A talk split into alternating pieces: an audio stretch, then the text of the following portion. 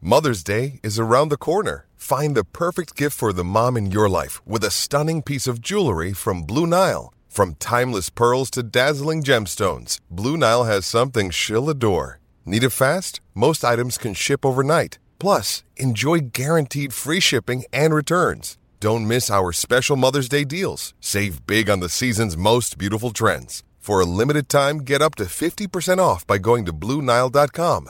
That's BlueNile.com. I'm Alex Rodriguez. And I'm Jason Kelly. From Bloomberg, this is The Deal. Each week, you'll hear us in conversation with business icons. This show will explore deal making across sports, media, and entertainment. That is a harsh lesson in business. Sports is and, not as uh, simple you know, I, as bringing a bunch of big names together. I didn't want to do another stomp you out speech. It opened so, up so many more doors. The show is called The, the deal. deal. Listen to the deal. Listen to the deal on Spotify. With threats to our nation waiting around every corner, adaptability is more important than ever. When conditions change without notice, quick strategic thinking is crucial. And with obstacles consistently impending, determination is essential in overcoming them. It's this willingness, decisiveness, and resilience that sets Marines apart. With our fighting spirit, we don't just fight battles, we win them. Marines are the constant our nation counts on to fight the unknown. And through adaptable problem solving, we do just that. Learn more at marines.com.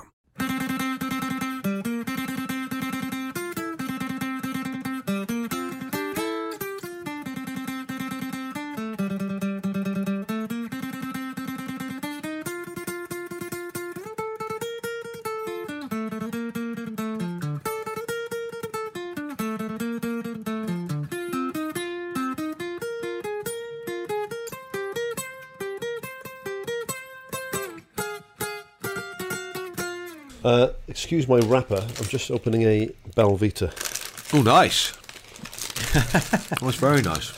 I've got a packet of McVitie's chocolate hobnobs. Oh, you swine! Have you seen what how many calories per biscuit those are? Oh, I imagine like a big. They're Mac. about ninety calories each. Ninety-two. Per, there we go. Ninety-two per biscuit. Ninety-two calories Ooh, per biscuit. Lovely. Well, I've never had less than six at a. Oh no, th- this whole packet's going No. today. I'd I'd prefer to have zero than one. Yeah. Me Oh, too, absolutely. me too. Yeah, yeah, yeah. Because once you've had one, y- you have Yeah. to have Yeah. another one. And I think the self discipline and self control it would involve to only have Hmm. one hobnob is impossible. When you have like a tray of biscuits and people have one, I mean that's borderline psychopathic behaviour, isn't it? It's just odd. It's like Jaffa cakes, isn't it? If you Oh, what- yeah. if you eat one Yeah, Jaffa yeah. cake, you're Yeah. odd. There's something in those biscuits. Well, the smashing smashing Jaffa Orange bit. No, but there's there's some brain trigger that prevents you from just having Hmm. one. They're nice. That's nice. Yeah. The deliciousness is what's in them. No, but lo- lots of things are nice. But I can, I can, I, I enjoy apples. But when I eat an apple, I don't think "Oh, I'm gonna have another, another four of these. I think it's fat and sugar. So I, I just think Yeah, there's very little fat and sugar in apples. That's sugar. your body has evolved Yeah. to want to pack calories on Hmm. for survival. Yeah. Yeah, So you eat something that's high fat, high sugar. Yes. Your body goes, yeah, more of that, please. I need to survive this podcast recording by eating a packet of hobnobs. An apple's nice, but I, I wouldn't have six apples. Imagine having six apples. People think you're a fucking maniac. Come another apple. Have you just had five apples, Mike? Oh, just another one. I Really delicious. always, I always have six apples with a cup of coffee. Just buying a packet of apples and going through them all. in the same way you would with some Jaffa cake. You eat the whole bag of Jaffas. in front, in front of songs of praise, six apples and a cup of tea. Imagine it. Imagine you're going to watch like, yeah, go to the park with your mates and just open, take out two bunches of bananas and eat all of them. well, that's the same as having like a little box of those mini flapjacks. Mike just had twelve bananas. Take that tray of pears away from me. Don't leave those there. I- oh, Uh, if I don't have leave one, those I'll have there. ten. Why are you doing, Todd? Cal? I'm trying to lose weight. Leaving a big bowl of fucking fruit in front of me. Oh, stuff it! I'll have a fourth cucumber. When you're trying to lose a bit of weight, and people say, like I say, if you like a chocolate bar, Yes. have a chocolate bar. Yeah. Like, don't keep thinking about it. No. Just do some exercise and burn it off. But dil- dildos, you say to you, well, if you want something sweet, have an apple. What manner of idiot? Yeah. has an Snickers apple, apple. instead of a Mars bar. Yeah. right. I'll have, I'll have a, I'll have a Kit Kat chunky instead of a Mars bar. Yes. Yes. Not an apple. It's not the same thing. It's not even the same family. If I fancied a really big steak, you would say, "Oh, I'll have a packet of crisps, you haven't you? Packet of crisps." No, it's not the same thing. That's steak. These are crisps. Choc- you like sweet things, don't you? Yeah. Lick a canderel. No. No. Absolutely not. Stoner, are you? Yeah. Get the munchies, do you? Yeah. Well, why don't you fill your fridge with iceberg lettuces? and then, when you're watching Field of Dreams for the fourth time because you can't be bothered to change it, you just go and have a big bite of an iceberg lettuce. That's why swapping. When people say to me, "What sort of calories you eating?" I'm trying to lose weight. My my answer is always eat what you enjoy. If I had four iceberg lettuces, Yes. I could not wait to wang a flipping Snickers king size down me, One of them duos. Ooh. straight down. I, I, I don't really understand calories anyway, so I'll quite. I don't think I. c- I- I yeah, can't- I don't think I could eat a second apple.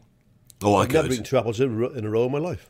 I could. Have you ever done it? No, but as a challenge, if you're setting me a challenge, Oh, I'm not saying it can't be done. I'm just saying I don't. at the risk of being don't Adam know anybody Richmond that- of health foods. It's never been done. It's like with booze, right? If you went to a pub Yes. in a day and drank 12 pints of Ribena, Yes. Yeah, I was People think thinking you're that the other mentally day. unwell. Yeah. It's, ooh, well, if you've got mates who don't drink and they're Hmm. in your round and they're nailing 12 pints of lemonade and orange another pint of juice, soda water, mate? No, thanks. No, honestly, no, I've, I I've don't- had six. I'm really full. if I go to the pub and I'm not drinking, Yeah. I will drink way more than I would if I was at home. Yeah. Or you will, because a pint of lemonade would last you all day. You shouldn't be drinking a pint of lemonade every 10 minutes. Yeah, but if I was if I was driving or something, but had gone out for a drink, I probably would keep up with my. You mates, would. but I would be drinking feel diet awful. coke or water or yeah, You're right. and you would think You're what's right. going on? Yeah. Well, it's like if you drink hot chocolate rather than coffee in a coffee shop, you look weird. If you have four hot chocolates Yes. during a, imagine doing a business meeting in a coffee shop, and, and you're just going hot With chocolate, hot please." chocolate, mate? Yes, please. no, no whipped cream this time, Marshmallows please. again. marshmallows again. Yeah, that would be weird. You've already had four. Yeah, I can't, I can't operate before four or five hot chocolates in the morning. Always have four or five before I start work. Oh, I'm grump. I'm grumpy if I don't get my hot chocolate in the morning. How many do you have? About seven or eight a day. You got any Horlicks? See, Belvitas are right because they ultimately unsatisfying them. They, they come in ones in those foil wrappers. Yes. Do you know what I want now? Another Packet of Belvita. hard knobs. And some, yeah, and a packet of chocolate digestives at the daily. But I don't understand like calories, so it doesn't impact. Or you can tell me that's ninety calories. I can't quantify that, and I'm not bothered. What do you mean you can't? What do you mean you don't understand calories? No, Well, no, I- that's as that it- concept. I No, I'm the same. What- I've never ever calorie counted. I don't understand what it And means. I don't know what a lot if is. you told me and- that this bottle of water contained 17 calories, I'd go, Dude, no, okay. it's water. Yeah, but I, I don't, it doesn't, I, und- I know what's good and what's bad for you. I know that packet Just of a hot dogs measure of is energy, bad. isn't it? Just a measure of energy. That's all it is. an espresso Calories not a thing. in a coffee machine at the BBC is eight calories. Is it? Yeah, That's hilarious. Yeah, because it tells you. yeah. But I mean, I, I've, I've, Five grams of sugar with that, another twenty calories. Didn't you do the calorie experiment when you were a kid in school with a peanut? We'd burnt a The peanut. experiment. That's the one. Well, that's the calorie experiment. I don't remember the reason behind it. I just remember burning stuff. You were trying to find out how m- how burning one peanut will increase an amount of water by how many degrees. yeah, yeah, yeah. I think it just then led to burning stuff in our school, though. Doesn't one calorie raise the temperature of one cubic centimetre of water by one degree or something like that? I don't know. There's something like that. There's some measurement along those lines. It's it's one of those subjects. If you're if you're a primary school te- kid going up to secondary school, Don't, stop listening. It's not for you, what- this. why the average secondary school chemistry teacher or physics teacher, I should say, science Yeah. teacher in general. uh, When I was at school, it was they were three separate things. Right? Yes. was a fraud really. Go on. Right, you've got a u- a year six open day, and for PE, you might do some relay races, you might do a bit of touch rugby, you might do a bit of f- three, five a side football. In year seven, you might do the same thing bit of five a side football, bit of touch rugby. Open days, uh, you go to your physics open day, uh, you, you, you'd fill up balloons with gases, or you, or you do all these, Yeah, ama- or you yeah. make things go bang, or you drop lithium in a tank. Oh, this is science is brilliant. And then your first lesson of physics always was just draw and label a Bunsen burner. Right? Yeah. Just fucking boring. It went from being brilliant. Uh, they physics teachers in secondary school managed to make the, everything. And what I I mean physics by physics I mean everything around us, the universe. Yes. How can you make that not interesting? yeah. Ah, but they manage it. Yeah. They manage it with Robin a plum. Ince always makes this point. hang on, how can space and the universe Be shit. Everything. somehow be done? Yeah. Yeah. Why am I drawing a fucking? Why do I know what a gauze it looks like and a tripod A wire gauze. and how far to open a Bunsen burner collar and what colour different flames it makes? I don't give a fuck. I care about the origin of life and the universe, which is what physics should be. You watch like one of those. Um, what's the thing with who's the dude who was in uh, in Dream? What's his name? D-ream.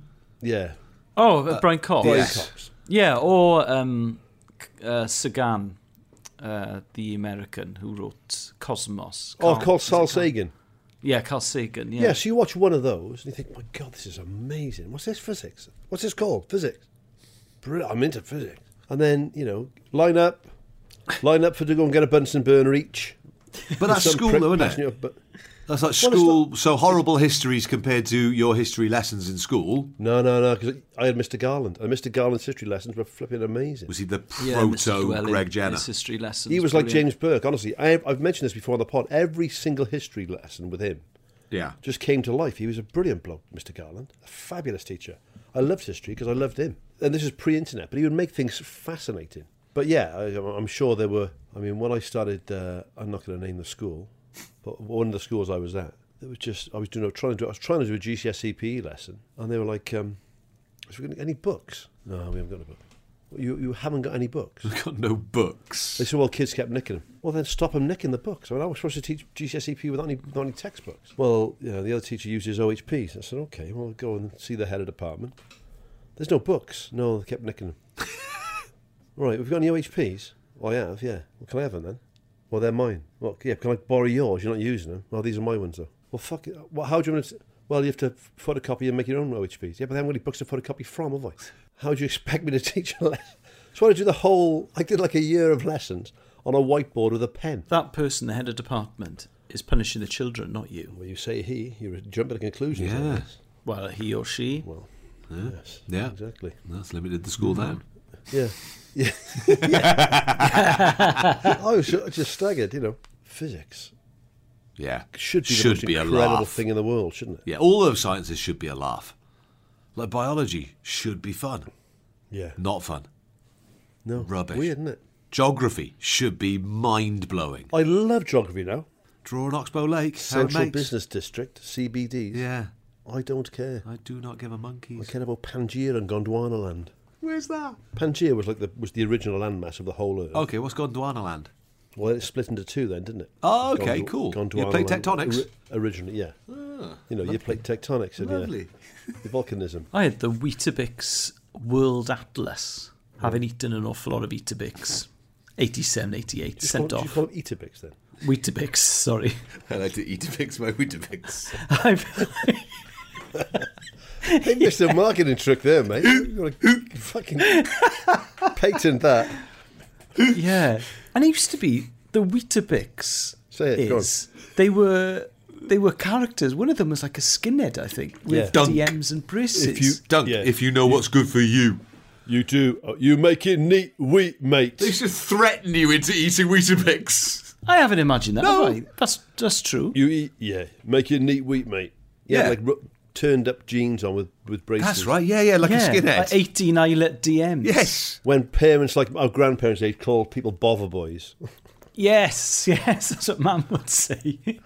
Always a bother the, boy. the bother by Weetabix. Anyway, uh, so I had the How the fuck did we Weetabix get on that? Anyway, what are we Ah, talking about? Atlas, Yeah. which was fascinating, and I thought, oh great, I love geography now. And then I didn't click with it in school, and I also the the Weetabix uh, history of the world, I think, or the Weetabix history of Britain from the Norman conquest onwards. Well, they moan about putting sitting kids in front of the TV. Sit kids in front of a Simon Reeve documentary about anywhere, and it's be fascinating.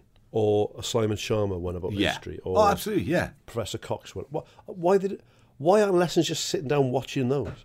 Why would you want to watch something made for a pittance, told by somebody who doesn't want to be there, when you could watch something made that cost millions of pounds by someone who loves that subject? Yes. yeah, why isn't school just watching telly? I think you've solved school. Yeah, watch Okay. telly more. Watch telly in lessons though, and then have, and then have teachers Chat talk about, about, that. telly. Well, the problem is it, it, it would make school sound very similar to Michael Owen's movie club then.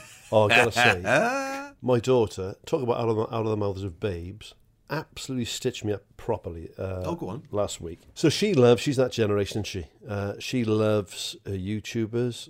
She loves watching stuff on TikTok. Yeah. all that sort of thing. So she's a big fan. Not that she needs any more followers. This particular person of Sniper Wolf. Who's that? Well, she is a. I think she's born in this country, one of the states. Very young. Has now got a YouTube channel. Uh, does very well with it. Well, she shoots wolves.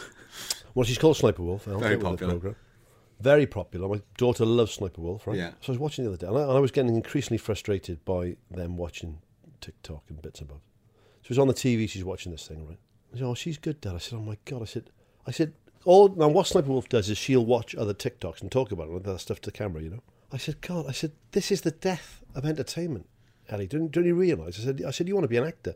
One day, Yeah, that's what you're thinking about. I said, people like this. I said, all she's doing. I said, they're not even her clips. She has got a, a YouTube channel where people just watch her talk about other people's stuff that they've made. And she went, You do that for a living. I went, Well, yeah, good point. Sorry. That's different somehow. I thought "Oh, that's pretty perceptive for eight years of age, isn't it? Yeah. Oh, that's bang on. Yeah. Fair play to her. We do do that, yeah. Yeah. Dear. I naturally grounded her. Don't cheat her a lesson. Oh, obviously. How do we get onto Weetabix anyway? We were talking about something else, weren't we? Before you Weetabix, should Weetabix. Well, we come up we come up with a new slogan for it: Eatabix, you Eatabix. Yeah. This is good. we. Look at him. Stefan's idea. Oh, straight away. He's on, he's on he 33. wants his 33% of this bad boy, doesn't he? straight away. We split it down the middle, don't we? Everything? Yeah. Telly's represented by Sachi and Sachi, straight in. You Look. know. The re- the reason I'd brought up Weetabix was those two books imbued in me a love of geography and history. Yeah. The, s- the love of history remained at school and then university. The love of geography didn't, even though at my school I wouldn't have been able to do both at GCSE E level anyway because you had to choose. But it's it depends on how things are packaged, doesn't it? Yeah, Well, totally. that's my great shame. I couldn't. I love history, and after fourteen, I couldn't take it because it clashed with I wanted to do PE, and they decided to put PE in the same group as history. The- I saw the theory being, if you like his, PE, why on earth would you want to do history? Yeah. And the, reason I wanted to do history was I really loved history as well, Yes. I like both. but it hasn't, you know, hasn't stilted me in any way. We are literally doing a podcast about PE from the past. So, Yeah. you are. If I could, if I could label a Bunsen burner, I'd- all my dreams would come true. Your P from the Past podcast. Yeah. That's a better name, Isn't isn't, it? For the Should've social called distance that. sports bar. Jeez. P from the Past podcast. Much easier to market. Well, we've already changed the Twitter handle once. Yeah, can't From change it again. TTSB from at TTSB1 D- to d- does Izzy want some help with uh, the, the things we do for love Twitter handle? Oh, she, what is she that? seems to have taken on board our initial plan. Is it? It is. T W T W D- D. Yeah, FL. yeah, Is that what yeah. it is? But there's no number on it, so no one's ever going to find it. I don't know what she's doing. Oh. Stick a one on the end, tell her. Why is the what, what's the one for? What does that do? Well, that's that's what we did with ours. It was because Tustable was already taken, so we stuck a one on the end of it. Who what, took- what what dickhead took that? I don't know, Who took but if we're Tustable? taking if we're taking 33 percent of the responsibility, then it works both ways. Is all I'm saying. Oh, you can't have my Eatabix without my Tustable one. Yeah. Love my Eatabix, love, my Love- Tustable one. If you don't love me at my worst, my Tustable one. You don't deserve me, my eat. Eatabix. You Sadly, Weetabix. that was not my worst. Well, I was going to say something then. It's- It's completely gone. That's all right. That's why we record for eight hours. I mean, I, I was describing on the on the WhatsApp group that this is our live aid essentially today. It is, isn't it? So, the Michael Owens Movie Club that is free for everybody, this one and episode 71, we've kind of crammed into one day. Yeah. So, Amazingly, for anyone who makes podcasts, this will beggar belief Hmm. for anyone who's ever made or been involved in a podcast. There was serious discussion on the WhatsApp group about whether it could be done today. yeah. I, I I still think that that discussion will continue because We're all free until 6 p.m. and we started Because at when you 9:30. figure in watching the film, it is a nine-hour day. yeah, but no, Or no, no, a but we- normal we day. watched- but like we watched Yeah. the film yesterday. yeah, I watched it yesterday. It's we. It's, I didn't. I we- watched it this morning. Okay, but we can't. We, the the discussion was Can we can, we, record all- three things yeah, in one sitting? One, one and a half episodes and, a movie Michael club. Owen's movie club. Is it doable? I'll say that Phil Collins is in the first one, and then he got on Concord to record the last one. That's how that's how long our day is. Yeah, we're Phil Collins trying to get. We're at the moment. Was it we're- Phil Collins who It put was. Philadelphia He was and- trying to and get to Wembley, Philadelphia. Yes, it was. Yeah. And they had to keep delaying and delaying and delaying. I wouldn't wait two minutes of Phil Collins. You're trying To to turn up. solve If Phil Collins was in my fucking back garden, I'd be out the front. Honest to God. solve famine and how much are you spending on, a yeah. global footprint and also getting Phil Collins between two unnecessary things. Yeah, let's do this. So. Just That is plain- why, when with the best intentions in the world, when I'm not, it, it's going to sound cynical, Okay. but when multimillionaires employ you to dig deep, it Yes. does, gr- it does great, doesn't it? If they're jumping on Concord, then asking for your three quid pocket money, you're like, hang on a minute, mate, you're flying fucking Concord to Philadelphia. Just don't don't if you don't fly Phil over there. The first person who I'd ever heard criticise that idea was Morrissey.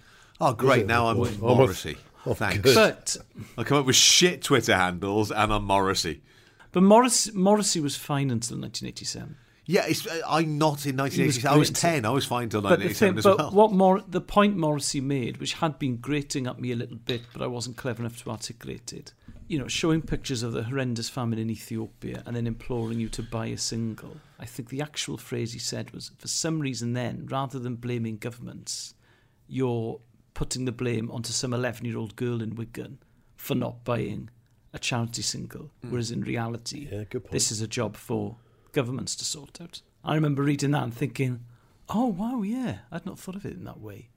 Which comes back to the point of uh, What that point- Mike was making of you Does it? getting multimillionaires to Oh yeah, tell normal people, well, bloody put your hand in your pocket, will you? yeah. Didn't Geldof offer one of the, like a refugee family his house and so so that's not your main house. I mean that's your that's like your third nicest house. Did he? I'm, Yeah. I'm, fi- I'm, I'm Something impressed like with that. that. I yeah. can't remember. yeah, I'm yeah, not- no, it was. Yeah, yeah. Oh, fair play to him. I think Lineker did that as well, didn't he? But he doesn't do that, does he? He doesn't. He's not. You know, give us your fucking money. Oh, hang on a minute, Bob. I only make eighty quid a week. I'm literally one pay packet away from n- needing a handout of rice myself. Okay. Who do you think? Do you remember who played it live? Ian? Oh, Okay. Uh, All of them. Quo, yeah. Tears for who- Fears. Who opened the show? Tears for Fears, Freddie Mercury, Phil Collins, Spandau, Duran Duran, uh, Hall and Oates, Crosby, Stills and Nash. Young. Um, I'll, re- Bowie. I'll read them to you. I'll read them to you in order if you want. I'd like you to. I love, I love sport. Go on. Gig gig opened Prince and Princess of Wales. Big gig. Oh, what, what do they play? Uh, Spending only cash. The Royal Salute introduced by Tommy Vance from The Rock Show. Interesting. Prince and Princess of Wales introduced by Richard Skinner. Then Status Quo opening the Rocking show. over the world. Yeah. yeah, followed by Style Council. Interesting. Then Boomtown Rats, even though they hadn't had a hit for about five years. Yeah. Cashing in. Adamant, uh, Ultravox. Then there was the uh, the Japanese contribution. What's that? I don't remember, that. Loudness, of course. Akichi Yazawa, Motoharu Sano. Then Spando Ballet, introduced by Andy Peebles. Elvis Costello, introduced by Andy Peebles. The Austrian contribution live from Vienna. Then Nick Kershaw, introduced by Tommy Vance, who's in the meantime had a sandwich and a Well, glass that's of Andy squash. Peebles. Was Uh, he? He's been elbowed out by now. Sha- Sade, or Sade, is that her name? I can't remember. Sade, yeah. Sade. Yeah. Smooth operator. And then you've got Sting plus Phil Collins. Oh, Uh, Jesus. Well, that's Howard what I- Jones. A.K. the Pittsburgh. Yeah. Russia, Russia. Anyone want a drink? Contribution, live from Moscow. It's a massive queue for the bar, Mike. That's fine, honestly. Brian I'll be right. Ferry, Andy Peebles is back. Good man, Yes. people's back on the German contribution, Paul Young Yeah. with Alison Moyer. scene. Oh, that No Parlay album was absolutely ubiquitous, wasn't it? Go on. You two, Dire Straits, Griffiths Jones and Mel Smith. Slap some comedy, comedy in What they- what they do- what they do in the meat after wrap, Dire eh? Straits. Introduced by Andy Peebles, followed by Queen. How big Well, I would they think have Griffiths- been? Wow. I think Griffiths Jones and Mel Smith might have introduced Queen, actually. I think you're right. It does sound well. Uh, Bowie and Mick Jagger. Bowie. Famine video. The Who. Oh, Bowie gave up a song, didn't he? Bowie gave up a song so they could play. Uh, Phew, and they say video. nurses got it tough. exactly. Uh, the Who, Phil Collins and Steve Bucknell. Interview live on the Concord. Elton John. Right, hang on a with- minute. Stop there. Oh, So not only are they flying Phil Collins on Concorde, the most expensive, pollutant plane of all time, yeah.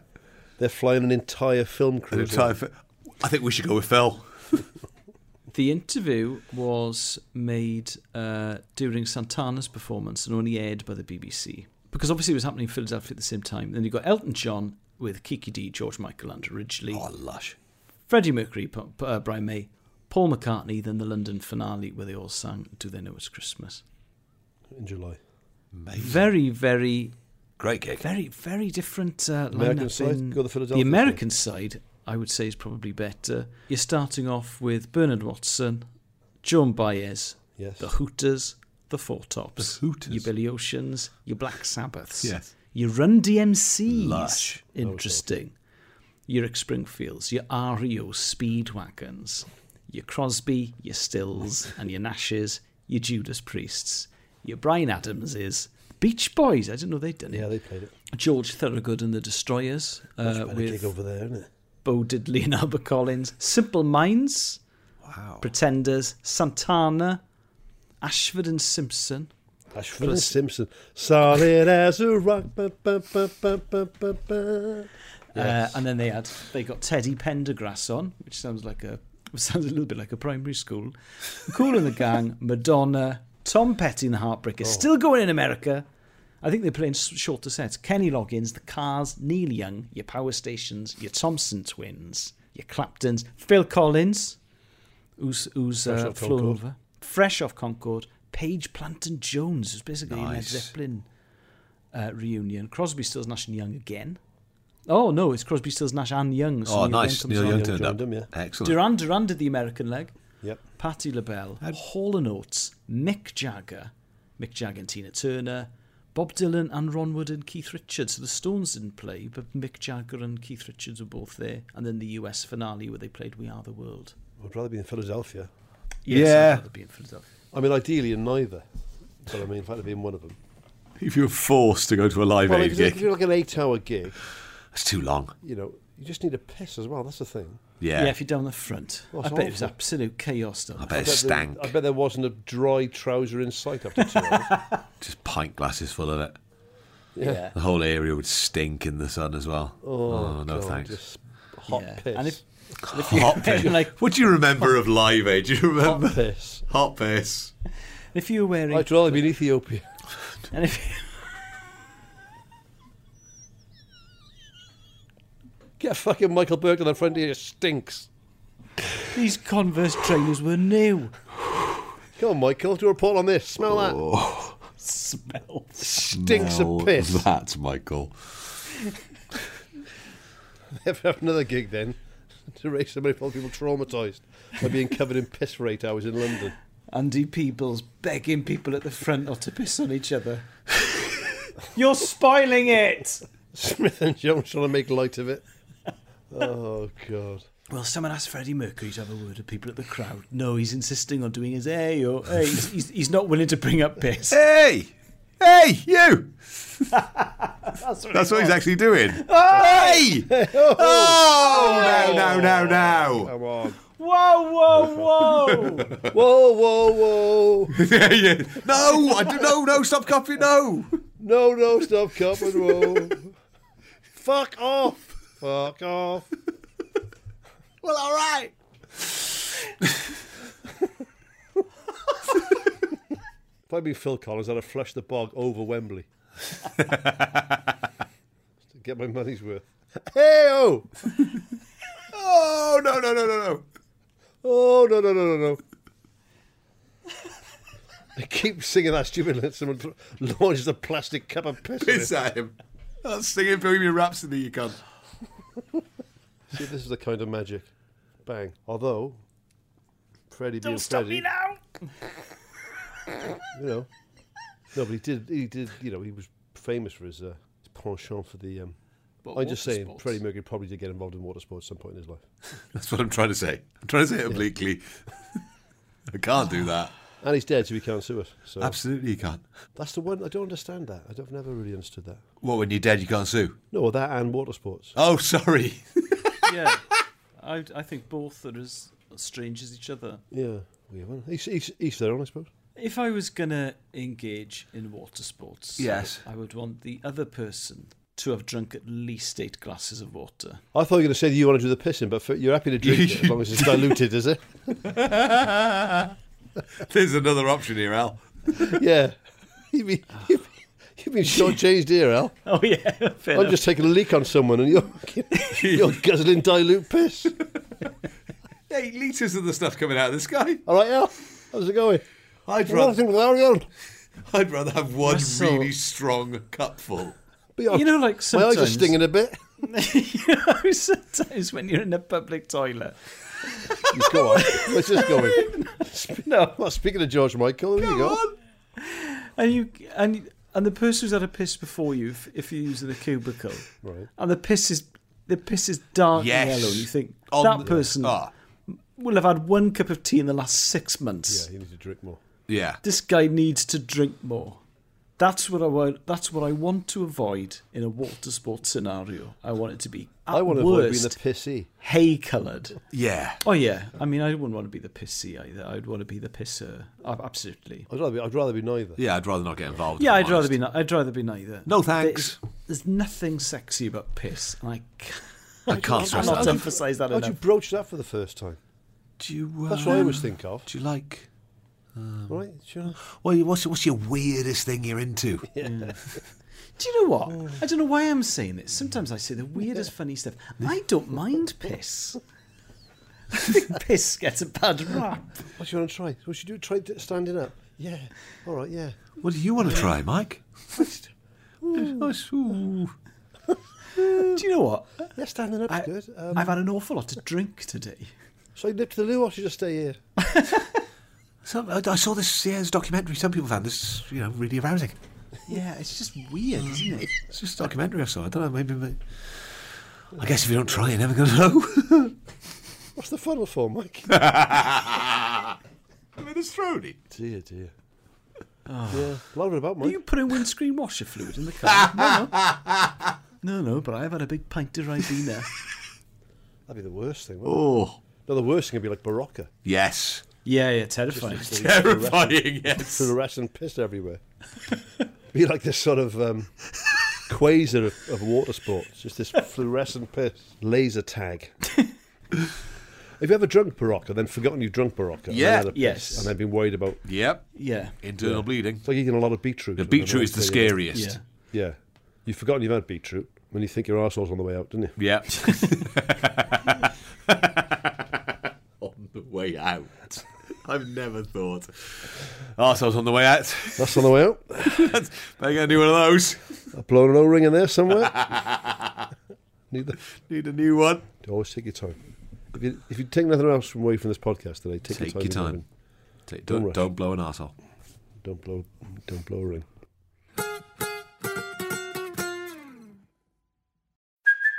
Hey, it's Kaylee Cuoco for Priceline. Ready to go to your happy place for a happy price? Well, why didn't you say so? Just download the Priceline app right now and save up to 60% on hotels. So, whether it's Cousin Kevin's Kazoo concert in Kansas City, go Kevin, or Becky's Bachelorette Bash in Bermuda, you never have to miss a trip ever again. So, download the Priceline app today. Your savings are waiting. Go to your happy place for a happy price. Go to your happy price, Priceline. I'm Alex Rodriguez. And I'm Jason Kelly. From Bloomberg, this is The Deal. Each week, you'll hear us in conversation with business icons.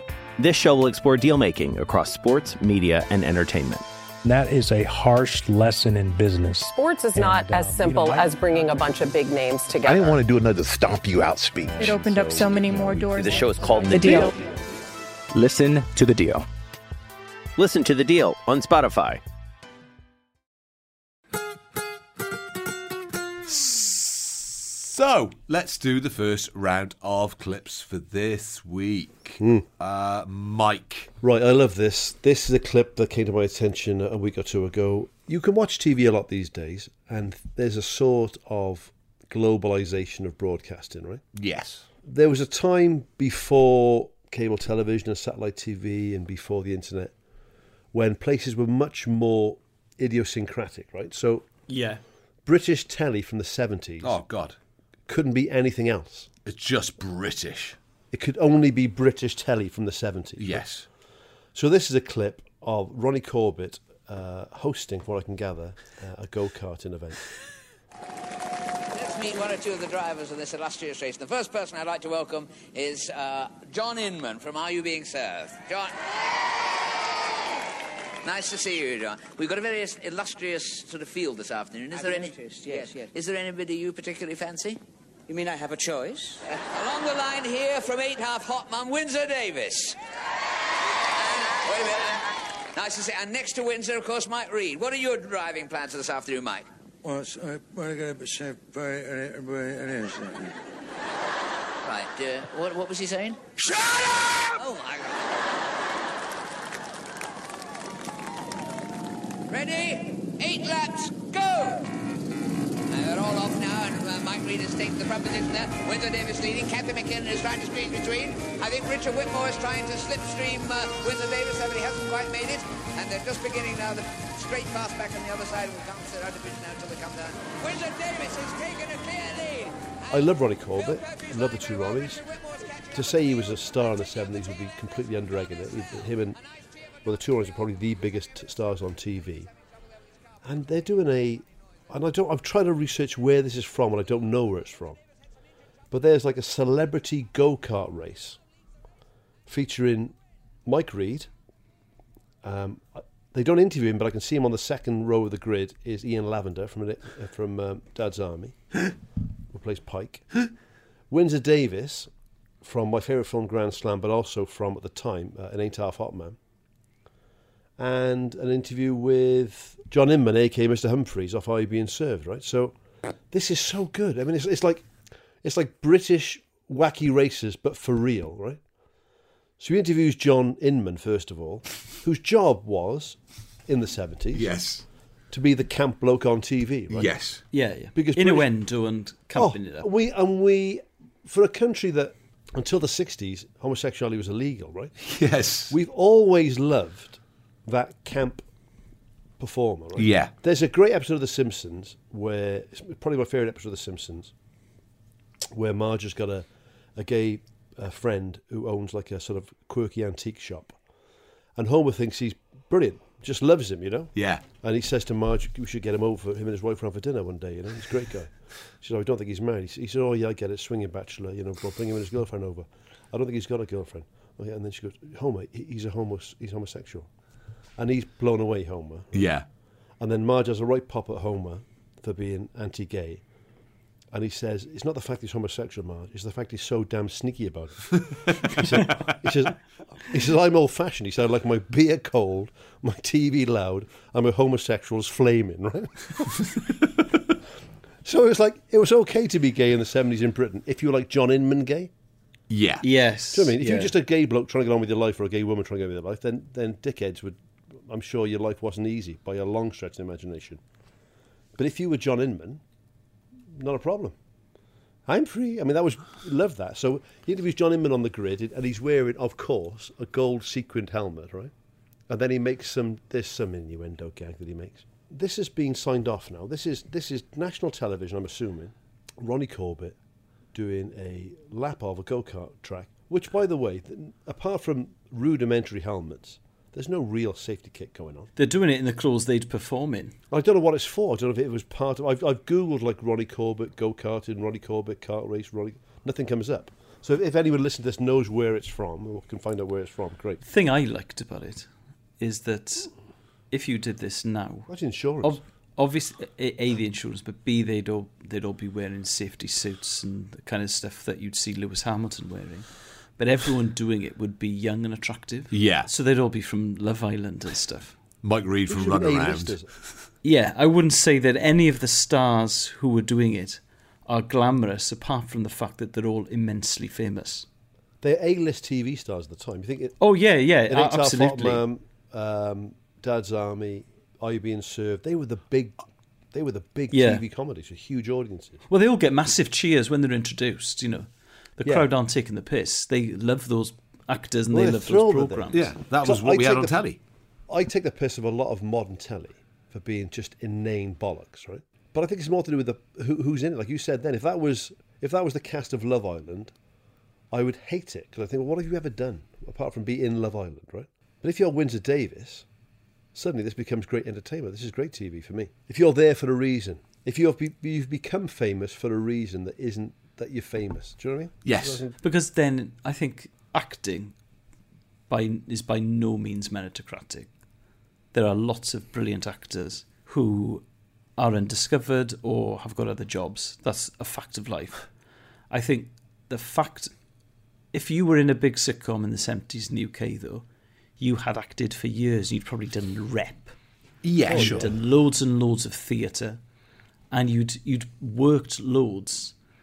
And so they were everyone who was at that level, even if you didn't like the programs, and you know, and you didn't like the writing. That's fair enough. That's your choice. But I don't think you could deny the craft that went into those programs.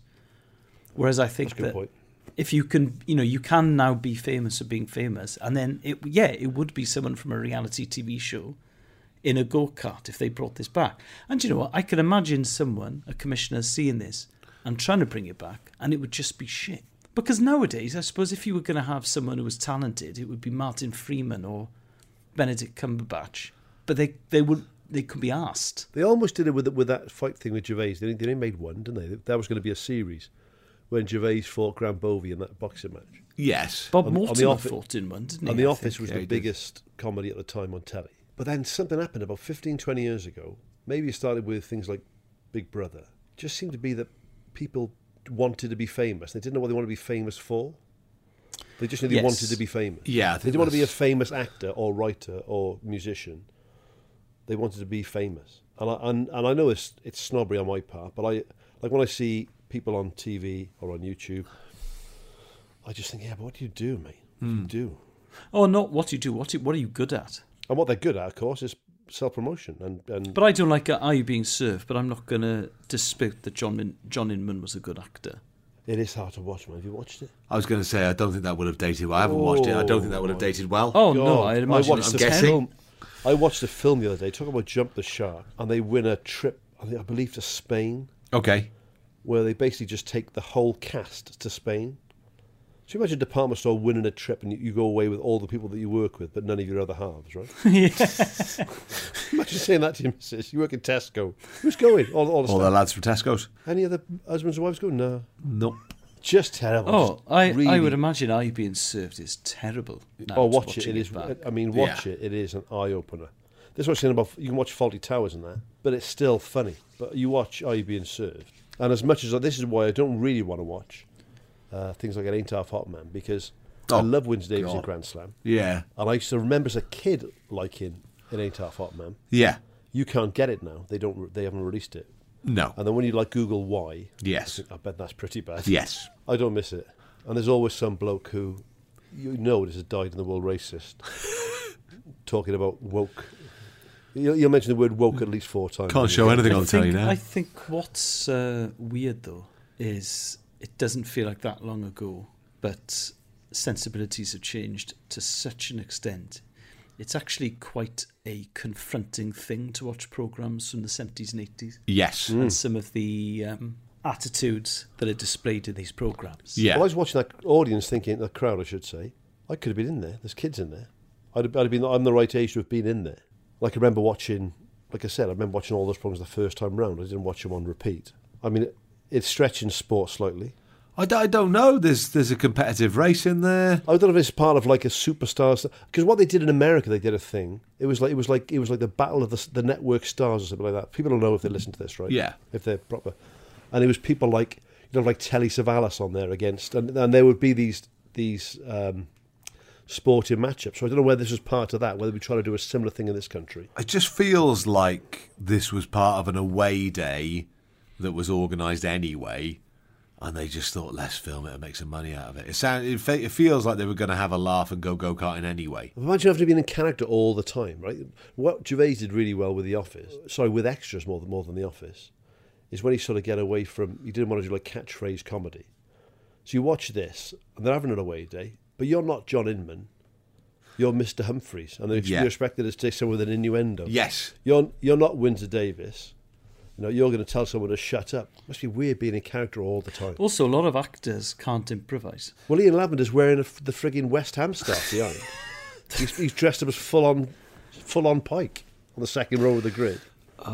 Yeah, they can't improv. Yeah, that's why I like working with comics. When we- when, we, when I film stuff, not to knock actors, some actors are brilliant, but I mean, we talk, I- my my thoughts on acting are fairly well known. Yeah. because I think all the best acting is reacting, and it's hard to do that if you are a slave to a script, isn't it? And, and most actors are a slave to a script. Yeah. because you have to be. And then When when when that's paying the bills, And also, and also, it's a, it's a, um, a mark of respect to the writer. I think most things, unless unless it is explained to you that improvisation is fine on set, most things you have to sk- stick to the script Yeah. because the writer has written it for that Well, reason. yeah, that's why he wrote it. This thing though, this this program would have been very successful to have huge big stars of that doing something that is not in their wheelhouse, i.e., go karting around a track competitively. People would have loved this. But there'd have only been two other things on. Yeah, well, Yeah, there is absolutely. that as yeah. well. So I, you know, this would probably have been on in my house. Go back to what you said then just a second ago, Al. When I wrote that mammoth script, right? So when I did the thing before the Elvis thing that you and I did, right? You were brilliant in it because it was you're a comic and I'm a comic and it was all good. So when I did Mammoth, we were lucky. So Joseph Marcel, who plays Jeffrey in The Fresh Prince, is is my best mate in it, right? Mhm. Brilliant actor, but he, what he hasn't done in acting is not worth doing, right? Tremendous sort of raconteur as well, a lovely bloke. Yeah. And there's a bit where I sort of say, "Well, listen, don't worry too much about the script, Joseph. You know, you can." Ju-. But and he he didn't want to offend me. Yeah. He said, Yeah, no, he yeah, said- yeah. He's, he's like, no, no, no, this is your art. I, I wouldn't disrespect your script. And I was like, oh God, it's not. It's, honestly, it's not disrespectful to me. Yeah. you know, but that's the way they think. They, they, I've, I've created something, so he has to. Yeah, be you know, faithful stick to it. that. Well, Lizzie's first. I mean, Lizzie's acted since she was she was going to youth theatre when she was six or seven. But her first big telly job was Peep Show, Mm. written by Sam Bain and Jesse Armstrong, who were two of the best writers Britain's ever produced. I think. Y- You know, when you think about the other stuff they've done as well, together and you know separately. So when Izzy was, do- I mean, she she'd always do this anyway, unless it was explained to her that improvisation was fine. But I mean, the way she would learn her lines for Peep Show every single syllable as the writer intended because she's you know she she went to college and she studied drama and that that is you know that's the done thing if you're an actor Some writers will be on set and they'll, and they'll step yeah in and yeah say, i you know, i th- i think what happens is comedians are so used to following their gut and their instinct Yeah. that some comedians when they begin acting find it very difficult to s- to do something that is so prescriptive whereas an actor will think well that's the job and it is just it's just two different ways of doing it and both ways have their advantages and disadvantages i think Yeah, so that's my first sport clip of the day. Good. Good. I'm going to elbow in. Well, it's actually not sport, is it? It's after sport for my clip. So this is from a sporting event, at least. Um, it's from the Copper America this year. Which Et tu, Brute. yeah. I picked Umbrella opening one week, mate. It's fine. Um, so, yeah, this is from the Copper America, which I think will have escaped quite a few people's attention this year because it went on during the Euros. Um, and this is two footballers who I don't particularly like either of them, if I'm being honest. But this is after Argentina beat Brazil in the final, and it's Neymar going up to Messi and giving him a big old hug.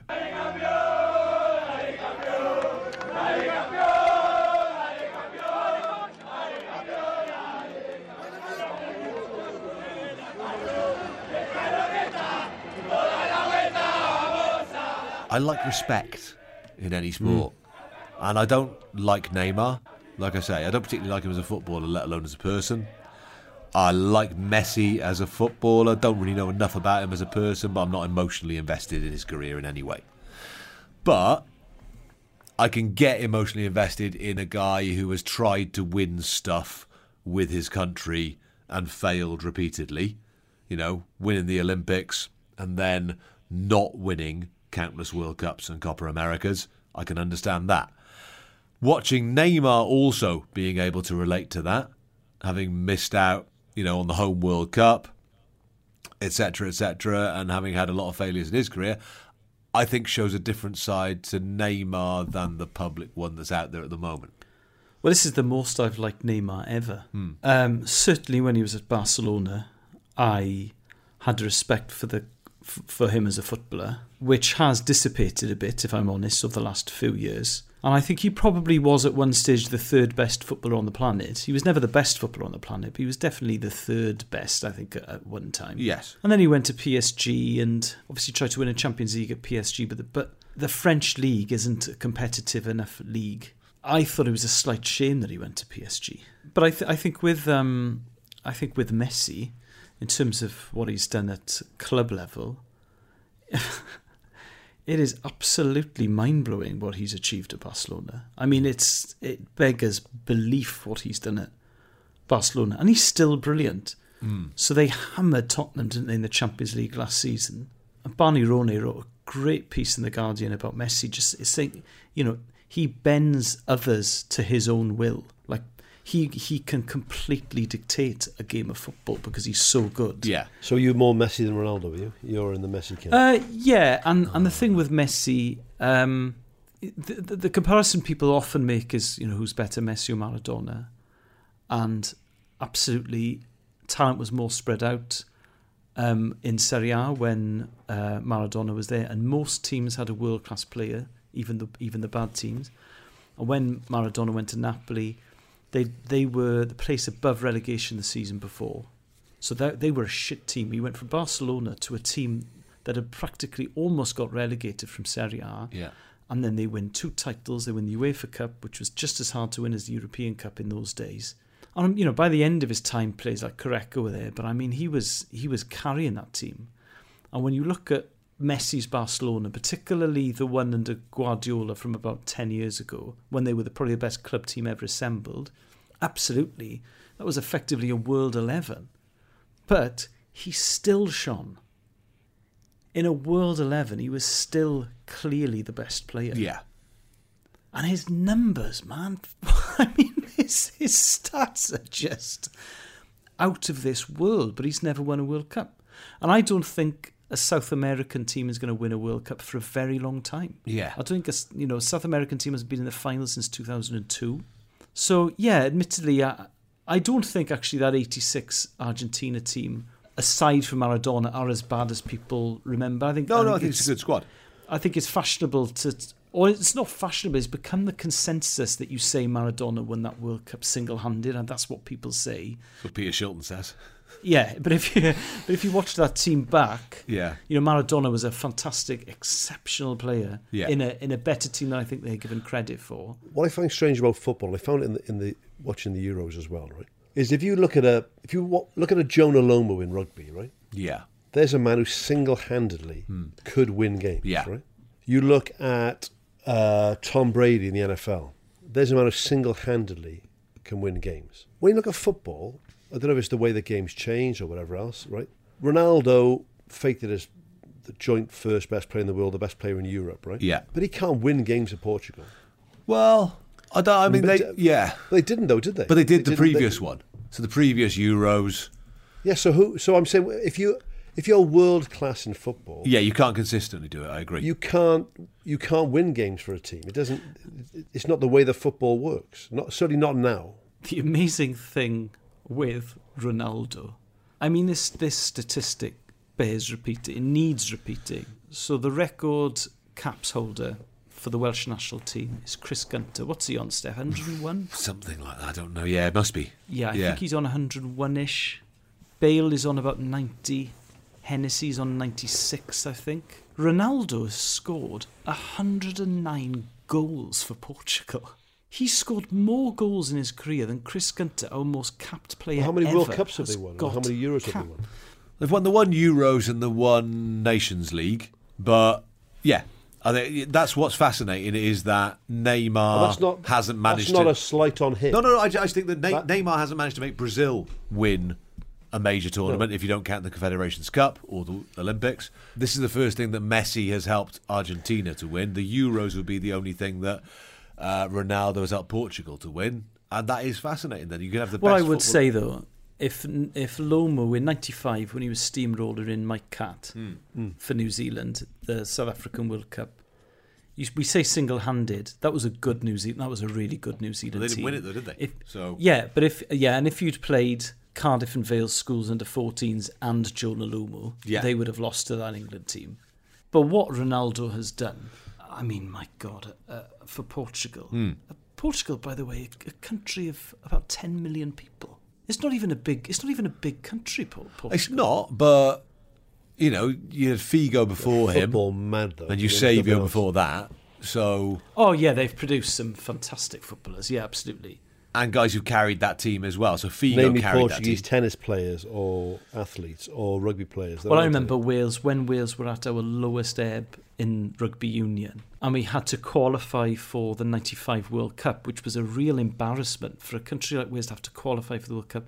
And Wales played Portugal. We beat them like 104 nil or something. was. yeah, yeah. Beat them in Spain. We played Port. We played Lisbon when, when Cardiff Youth. That was our tour, so we went over there. But it was it was funny because it was before the end of the season. The way that it was w- work because we we stayed in cup stuff to the end. We went on tour before the end of the season. But this was it was it was a microcosm of Welsh club rugby because we had our coaches Jack and Gareth who were great. They were with us every week. We had a fellow called uh, Billy was the physio there every week. Colin was there every week. and we had Jim and Neil O'Donnell there every week. And they, so they were they, they were the, the people that came with us to all the games, sorted everything out, did the fixtures, did everything else, right? We go to Portugal. Suddenly, there's like twenty other blokes in blazers turn up that we've never seen before, right? Yeah. That are all there for a free jolly to Portugal with, with, with the rugby club. Oh, all right, all right, Mike, how are you? I was like, who, the- Who are the you? fuck Who are you? I've Yeah. never seen you before, ever. But we had a great trip over there. But we played Lisbon down there. Because Ronaldo is now 36, is he? Yeah. Yeah, he's 36. He's in great nick, though. isn't He is. Bloody hell. Yeah, I I'm, I don't know enough about tactics to to to, to précy this article, but the Athletic, I think it might have been Michael Cox wrote a really interesting article during the Euros saying that you know he's got 179 caps for Portugal, 109 goals. He did score goals in his Euros. I can't remember how many, but if you study Portugal, He was he's gone boot winner. yeah, but when you, when you study Portugal without him in the team and with him in the team, Hmm. they are a more Oh. effective unit without Ronaldo. hundred percent. But you but you you cannot not play him because for as long as he wants to play, he is even a country that's produced Figo and Eusebio, he is the greatest Portuguese yeah. footballer of all time. You can't, you just can't leave him out. But you know, he went to Juve for hundred million pounds. Yeah. and he was in his early thirties. Yeah. With um, players winning games on their own, one of the things that English football fans often say, Platini said this about Hoddle, was if he was French, they'd have built, we'd have built the team around. And yet he got 53 caps for England and was never really utilised properly. Yeah. Teams now don't really, they don't build teams around a single player anymore. As a kind of, f- as a method that's not really. But doesn't internationally, that exist. does have to happen now, doesn't it? Like we do. Yes, and I th- but I think for a country 3.1 million people, there's the uh, it's a slightly different set of circumstances. Yeah. Because if you have a couple of superstars like we do, then absolutely everything is geared towards getting the best out of Gareth and Aaron. Of course it is. Why wouldn't it be? But a, con- a country say like you know for, for the for the bigger footballing powers, they don't take one player and go right. Everything is geared towards him. just to go back to the clip for a second. Yeah. What I liked about, and I'm not a big Neymar fan either, right?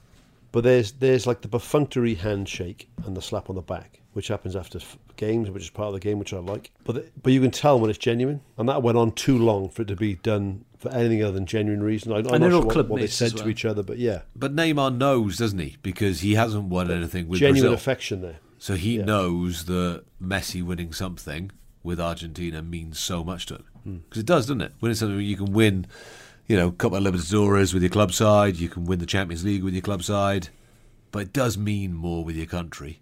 Certainly to your reputation back home, it does. What I like about Messi is that we've been living in this duopoly, this Cristiano Ronaldo, Lionel Messi duopoly for 15 years pretty much. And it clearly means more to Ronaldo than Messi. and I find that so funny and it's so charming that they're on, you know, five or six Ballon d'Ors each. In any other era, they'd have had 10. But because it's the two of them duking it out, and now, you know, in the next five years, it will be Mbappe and Haaland. But what did Mbappe do in the Euros? I was going to ask you. He didn't. No, well, I mean, yeah, he had a, he had a poor tournament. Hmm. I mean, the dif- You know. I mean, the difference is he's was he twenty two or something? Yeah. and he he was a World Cup winner at the age of nineteen, and he will be. What if he's peaked? You He's know, 22.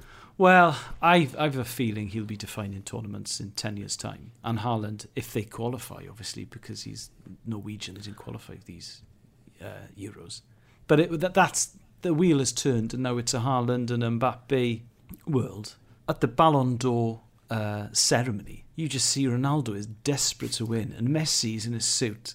Looking quite uncomfortable as well. He doesn't look great in a suit. Messi. He does tend to wear ridiculous ones, though, doesn't he? Yeah, just I think he thinks it's a bit of a joke, whereas Ronaldo is desperate Wants to win. win. Yeah, and I just find it so charming. Go on, Al. What's your clip for this round? Uh, I, how do you quantify charisma? I've got no idea, but I do know when I see it. This is one of the most charismatic interviews I've seen in 30 plus years of watching sport. Th- This is um, Ruby Tui after New Zealand have beaten Russia in the sevens, the uh, Rugby Union sevens at this year's Olympics. But one thing's for sure, you came out strong today because you were wanting to improve after yesterday. 100%. Uh, so am I saying, whawhetai le toa, whawhetai loa inga, uh, palauli vai loa lau ngu, uh, ia te alofa lau ainga, whawau, whawau lawa. Yeah, the uh, Russia, they are very cool people, man. We get on with them, very lovely people. But on the field, as I said before, they are bloody tough. They're a tough, tough team. And to be honest, they weren't at the last Olympics, so this is huge for them. Massive congratulations to Russia. Thank you so much. Um, but it lo- I, I don't want to say the score made it look easy, but it was not easy. Don't be fooled. That was not an easy game. Lots of running. My GPS just blew up. That's how hard it was. So, um, nah, lots of respect for Russia. Now we've heard what you think about Russia. What, a word on GB because you don't get to play against the GB side very often. Obviously, obviously you play against England and Scotland. But what have you made of them here at the, this uh, tournament? You know, I love how GB come together, eh? Like, you know, they all split up, but then for the Olympics, they're all friends. It's funny because in the scrum, they probably hate me saying this. Sorry, Abby. But when they go down, they go, England! Like, they're real, you know, proud to be England. But they can't do it here. So Abby's got to go, GB! when she goes down. So, like, you know, everybody comes together. Scotland uh, got a couple of really good players in there. Wales, obviously, Joyce is bloody gas. That's a couple of us, even. So, I love the whole concept of GB, and like I said, huge congratulations to Great Britain, Great Britain and um, all the people of their place because they fundraised, they worked hard, they campaigned. I think even a couple of us donated, and they um, ended up at the Olympics. So huge, huge mahi, uh, big job. Sorry, mahi is means job. so much for me. I'm being told you have to go because I think the rain's coming. We'll see you tomorrow. What? What rain? Bring on the thunder. We're at the Olympics. Let's be happy. Let's compete safely and peacefully. Peace and love. Love you guys. We love you too, Ruby.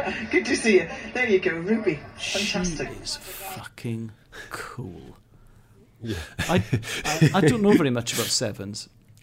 Of all the clips we've chosen on this podcast, this is probably one of the ones that I think if you haven't, if you don't watch the clips, you will have seen this anyway because it went ultra viral on Yeah, didn't it, Josh? Hmm. on uh, Twitter. Yeah. It's it's really got a little bit of everything. She's you know she's just I think it was the quarterfinals where they beat Yeah, it Russia. was. Yeah. So it's the quarterfinals. So she's through to the semis of the Olympics. She's representing her country. She is so you know she's so gushing about her opponents. So there's none of that bravado of yeah yeah you know we had a game plan we followed it we knew we could win. She's so nice about the Russian team, who I didn't really realise had much of a tradition of playing rugby union or, Mm. or sevens.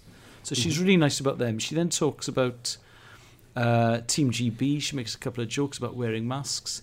She says, "Don't be fooled," and she points to the camera l- like Elvis used to in about 1956. Yeah, yeah. There's a sort of little hip, there's a little hip, hip swivel. That is, I just watched it. I've watched it about ten times. She talks about how she likes playing Team GB um, because obviously she's used to playing England, Wales, Scotland separately in rugby. Yeah. And she makes jokes. She talks in Samoan, her mother tongue at the start, because she was born in New Zealand. Her mother has is have, is of is New Zealand, but has sort of Scottish and Welsh and Irish heritage, I think. Um, but her father's Samoan, so she speaks Samoan. And I don't know. It was just this Olympics. You've got to feel sorry for the athletes and the sports people involved, because obviously the fact that they're playing in in empty stadiums or performing in Mm. empty stadiums means that they've they've they've lost that adrenaline rush of Yeah. you know scoring in front of eighty thousand people or you know whatever. But it still means the same, doesn't it, to the to the to the sports people involved? And she's just delighted, and you can just see how ecstatic she is. You said before a couple of pods ago, we talked about the, the thing about sport. It keeps throwing up these people and these events and these and these these memories. And he said it'll happen in, in this Olympics, before the Olympics started, right? And this has become one of those things that they, they will be showing in 20 years' time. Yes, absolutely. Like, I've changed my second clip for this week after something that happened in the Olympics the other day, which I think is going to become an iconic part of sport as well. Hmm. I, as, as a Welsh person, and you're a Welsh speaker, Alan, I'm a Welsh learner. I mean, she knows it's BBC. She rec- checks it straight away, straight into Samoan. Yeah, I love Yeah, that. yeah, yeah. Unapologetically, bang, there it is. This this is my language. This is my people. Boom. And then, yeah, you said a great interview, really enthusiastic, great about the Russians. I, I'm a, I'm a sucker when people reference Wales. Yeah, me And the too, fact- me And too. the fact that she she she name checked She the knew jazz, two Welsh yeah, girls yeah. in the side, you know. And then she's on about the and a bit of fun about what the the uh, the English girl in- who played in, in the pack. Yeah, and just engaging and, and the eye contact. Yeah, I didn't even think about that point to camera, mate. You're dead right. And then a bit at the end where she says it goes into Samoan again, then it translates it and says what it means. So I, I've walked away from there knowing a little bit of Samoan as well, right? She is. I mean, some people are just natural. You know, they are absolute naturals in front of a camera. And Oh my God, she just bursts out of her. doesn't And it? also- it- it's the best interview I've seen in this Olympics, hands down. Oh, and also, I th- the uh, the interviewer says, "Oh, you know, it's going to rain." She's like, "Is it? I don't care. It's the Olympics. Yeah, I see. Just go on, compete, represent. You know, compete safely. I love you all. It's the Olympics."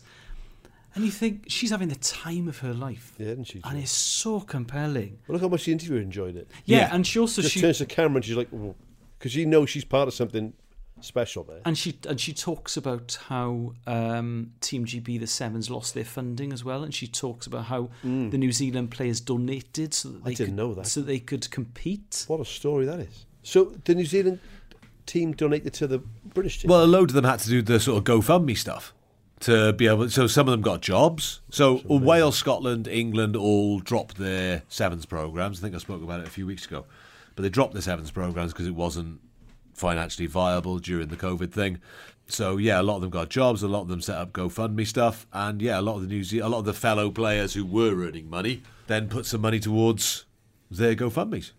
How good is that? It's amazing, isn't it? That's sport. It is, isn't it? Yeah. Because you also know that if you love playing sport, you need an opposition. You need Yeah, people yeah. to play against, and you need, you know, what is the point playing for New Zealand if you've got no one else to play against? Well, yeah, if you win the Olympic sevens by beating teams that aren't at the level that England this is why I or never GB really were. understood.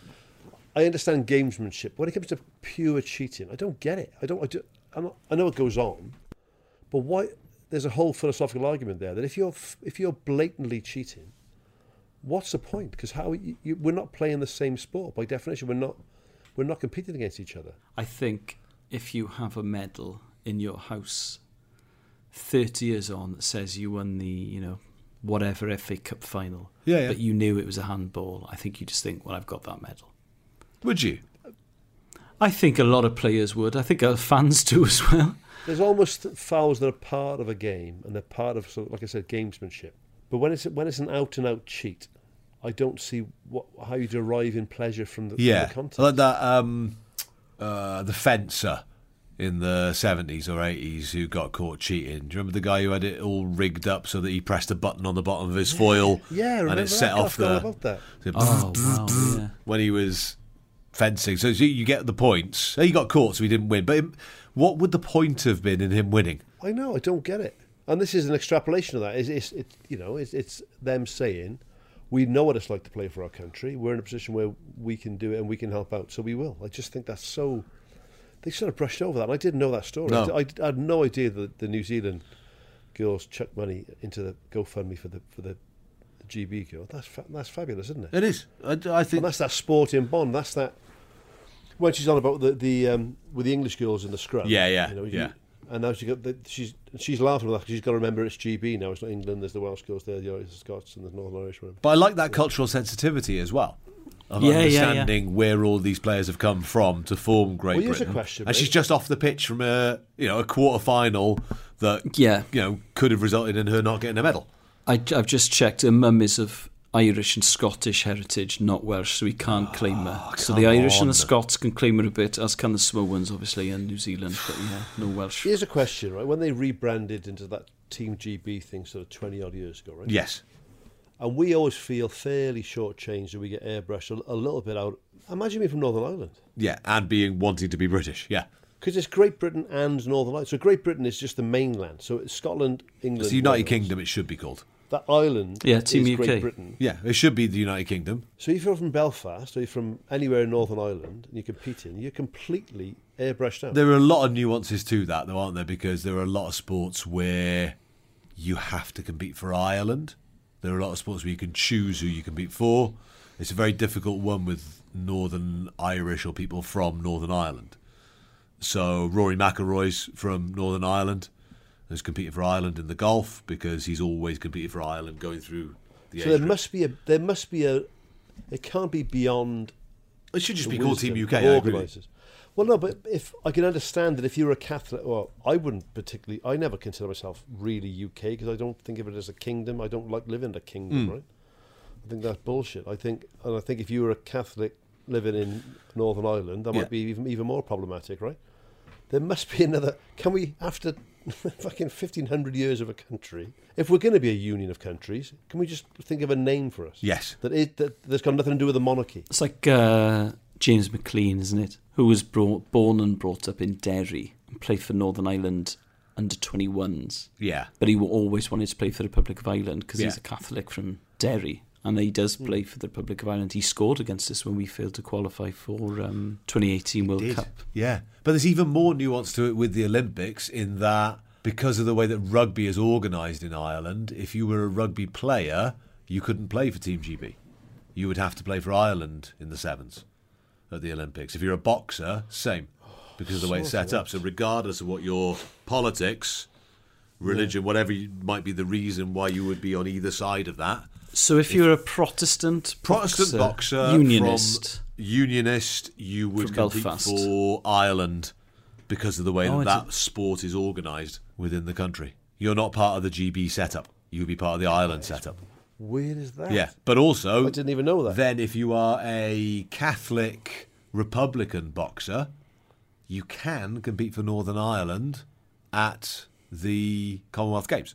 That's the flip side of that. So, someone like uh, Conlon won a gold for Northern Ireland, considers himself very, very Irish and not British in any way, shape, or form, but competed at the Commonwealths and won a gold. Why then? Why to, did he not? to win a gold medal? Oh, of, of, obviously Purely- because the purely and Republic aren't in simply- the Commonwealth Yeah, Games, are exactly. they? Yeah, yes. yeah. So it seems you- When it was when you were in the British team, it- in the old days when you were in the British team, not in Team GB, you could be British and be from Northern Ireland. From Gre- you can't be from Great Britain and be in Northern Ireland. True. So Team GB is actually is actually a worse name than the. I British think team. so. Sounds quite snappy though. It- uh, that's the- it's all about branding these days, mate. Yeah, true. You know. Good old lion's head. Yeah. the famous Irish lion on there and the Welsh lion. at Scottish. UK of UK, I don't GBNNI. It's got, What it's would got you a Twitter call it? handle. Let's have a throw it out. Well, to the have a listeners. competition. Give us a name for the four countries. What can we call ourselves? Did you know if you're from the Faroe Islands, much like being from Wales or Scotland or England, you you don't compete for your country. You have to compete for Denmark in the Olympics because they have Yes. yeah yeah because it's part of the Kingdom of Denmark. Apart from in football, obviously. Yeah, where they've football got their exists, own but the team. same with us, isn't it? With football, For listeners who aren't from the UK or the British Isles, yes, the UK is a sovereign state that includes England, Scotland, Wales, and Northern Ireland. yes, Great Britain, Yes. which is different, yes, is England, Scotland, and Wales. yes. But the British Isles. yeah. Is England, Scotland, Wales, Northern Ireland and the and, Republic. the island of Ireland, which includes Yes, Northern Ireland but and the Republic. of very, Ireland. very few Irish people, i.e., people from the Republic, Would really call it. refer to the British Isles. No. Some people in Northern Ireland, the Protestants usually regard themselves as British because they think that Northern Ireland is part. Well, it is obviously, but it's part of the UK. Yeah. No, it's part. What date are we doing the Belfast gig, guys? Are we with you? We we might have a big crowd there. It might not all be favourable. we can certainly attract attention. No, I'm trying. To, I'm trying to get away that we can represent Northern Ireland people in the Olympic team. Well, those who want to be represented is the Yeah. key point. For instance, you have the United Kingdom of Great Britain and Northern Ireland. Yes. which is which is the four countries. Absolutely. And Great Britain was just distinguished between Brittany Right. Well, Yes. when Was it part- really? when Is that why it's great? When it's part, of- when it's yeah, it wasn't great as in brilliant. It was great as in the, the As in light. bigger, in the same way like Greater London. I once Yeah. watched a very, Brilliant Britain. very, very irritating YouTube clip of um, an American stand up on stage in New York, I think. He gets heckled by, I think, an, an English punter in the crowd refers to him as arrogant. And he says, You think I'm arrogant? I'm arrogant. You're from Great Britain, man. Oh my god, my country's so great. Yeah, you're the only fucking goddamn country on earth. You got great. Yeah, it's not. It's not. It, that's. It's not because it's good. Yeah. Yeah. It's like Greater London means like the Great bigger Yarmouth. bit. of- Great Yarmouth. yeah. you think you're so big, Imagine- Yarmouth? Imagine if you were at like Caroline's in New York, the comedy club, or wherever it was. Yeah, it's more like Great Yarmouth, actually. I think Find. It distinguishes Britain and Brittany, which is a Celtic part of northern France where they speak a Celtic language, has got very similar roots to Cornish and Welsh. Now, fuck off. off. Fuck off. Oh. Yeah, Western Supermare means on the mare, on the sea. it's not super. We're not saying we're super. The Western Brilliant Mare. Western shitty mare next door. I love Western Supermare. Do you? That's twice I mentioned that. That is. I don't. I don't. Yeah. I don't think I've ever been. Do you know there's a bit? Oh my god, I haven't been for years. I used I used to live in Burnham on Sea, and I haven't been for years and years. So we went there the other day with the kids. Hmm. I said to Kelly, I forgot, I forgot how great this place was. So and then we, we made a point to come back and spend the whole day there, which we did yesterday. So we got there early in the day. We stayed until the night time, and we drove home late. But we had a fantastic time there. But it's just the architecture. It's, the bay is amazing. The architecture is great. There's loads to do. It's very British in, in parts, but then it's, on the one end of the bay, it looks almost like an Italian. There's like a sort of Italian vibe to the to the, to the one sort of uh, end of the bay, and then at the other end, it may, it looks like something from a from oh god, from like a Christopher Nolan film, right? There's a thing called Burnbeck Pier at the far. So if you're looking towards Wales, yeah, from Weston on the right hand side, right, so towards the Seven Bridge side. I thought, look, what is that place? And it looks so spooky, it's ridiculous, right? Because everything's so bright and colourful, and it was a beautiful sunny day yesterday. Then there's this like island, which looks like it's from a Hollywood movie, and you get there, and it's an old pier that was the only pier in Britain that was went out to an island, not to a not just into the sea. It was used during the war as a as a testing centre for, for new weapons. And after the war, fell into dis- disrepair. And from like 1979, things stopped going there. So they've closed down the pier itself. And the end of the pier has gone to absolute ruin. But it is the oh my god, it, it it's black. Like everything was like gold and sandy and the blue sky and the different coloured buildings and everything. This beach looked great and there's this like it looks like it's CGI. It's this dilapidated with all these weird buildings on the end of it that the roofs have all caved in and the, obviously the windows have all gone. I must have taken, I'm not shitting you, about 30 photographs of Burnbeck Pier yesterday. Izzy loves a derelict building. Oh, That's tell her to her- go there. that's and her- Thank me. Favourite thing. You can't go there. There's big signs saying you cannot swim out to it. You cannot. Do you know what? Don't, do not try to walk the pier. Because she doesn't listen to this podcast, as she has Yes. zero interest in it. Deaf ears. Um, that's what I'm going to do for her birthday, which is next week. I didn't, I'll take her to a derelict building, and that'll be the best thing she's done this year. Well, you can't take her on, on to Burnbeck Pier. No, no, You I'm, pull some I, strings, no. but- I'll find a derelict building in London. What's the island off Pembrokeshire? Caldy, Scormer.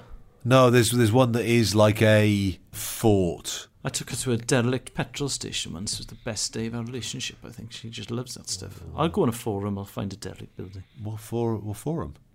There are loads of forums of derelict buildings because Are there? people break into them and take photos. Ah. and Google Burnbeck Pier right now and have a look at it. Okay. Oh yeah, yes. Oh she- God, she'd love that. Spooky as you like. I don't think we can get to Western. You can't get to Burnbeck Pier. No, but in uh, This there has and become back. Burnbeck Pod. I don't know why. That's It's quite impressive. derelict Mm. building pod. I was thinking of Thorn Island, Oh, what's there then? Oh, don't know that one. uninhabited for ten years, only accessible by boat. Ah. Well, they're on about renovating Burnback Pier, but they've been saying that for 30 years. I'm hoping they don't. Just leave it like it is. You sponsored by Burnback Pier? They should be. Are we being sponsored by it? Then Well, I Oh, we don't said, know. I said, I can't imagine. Well, Kelly said it first. She said, imagine filming here. Because I'm always thinking about locations and stuff. yeah, yeah. You could do like a prisoner-esque, the one, the one uh, side of the bay where there's the sort of it's almost like, like Italian palazzo sort of thing. Then you got the new pier. Then you got Burnback Pier. Yeah. Then you've got all the Georgian buildings. Then you've got the Victorian buildings. Then you've got it's just bloody. Oh, I was, I was sponsored by Western Supermare. Western Supermare. And there's there's that the it's a- it's a huge beach, but they got there's a little bit of danger there because they, they there's such a massive tidal. Great with wave that kids. There's, there's like sinking mud at the end of it as well. Oh, great. Jeopardy.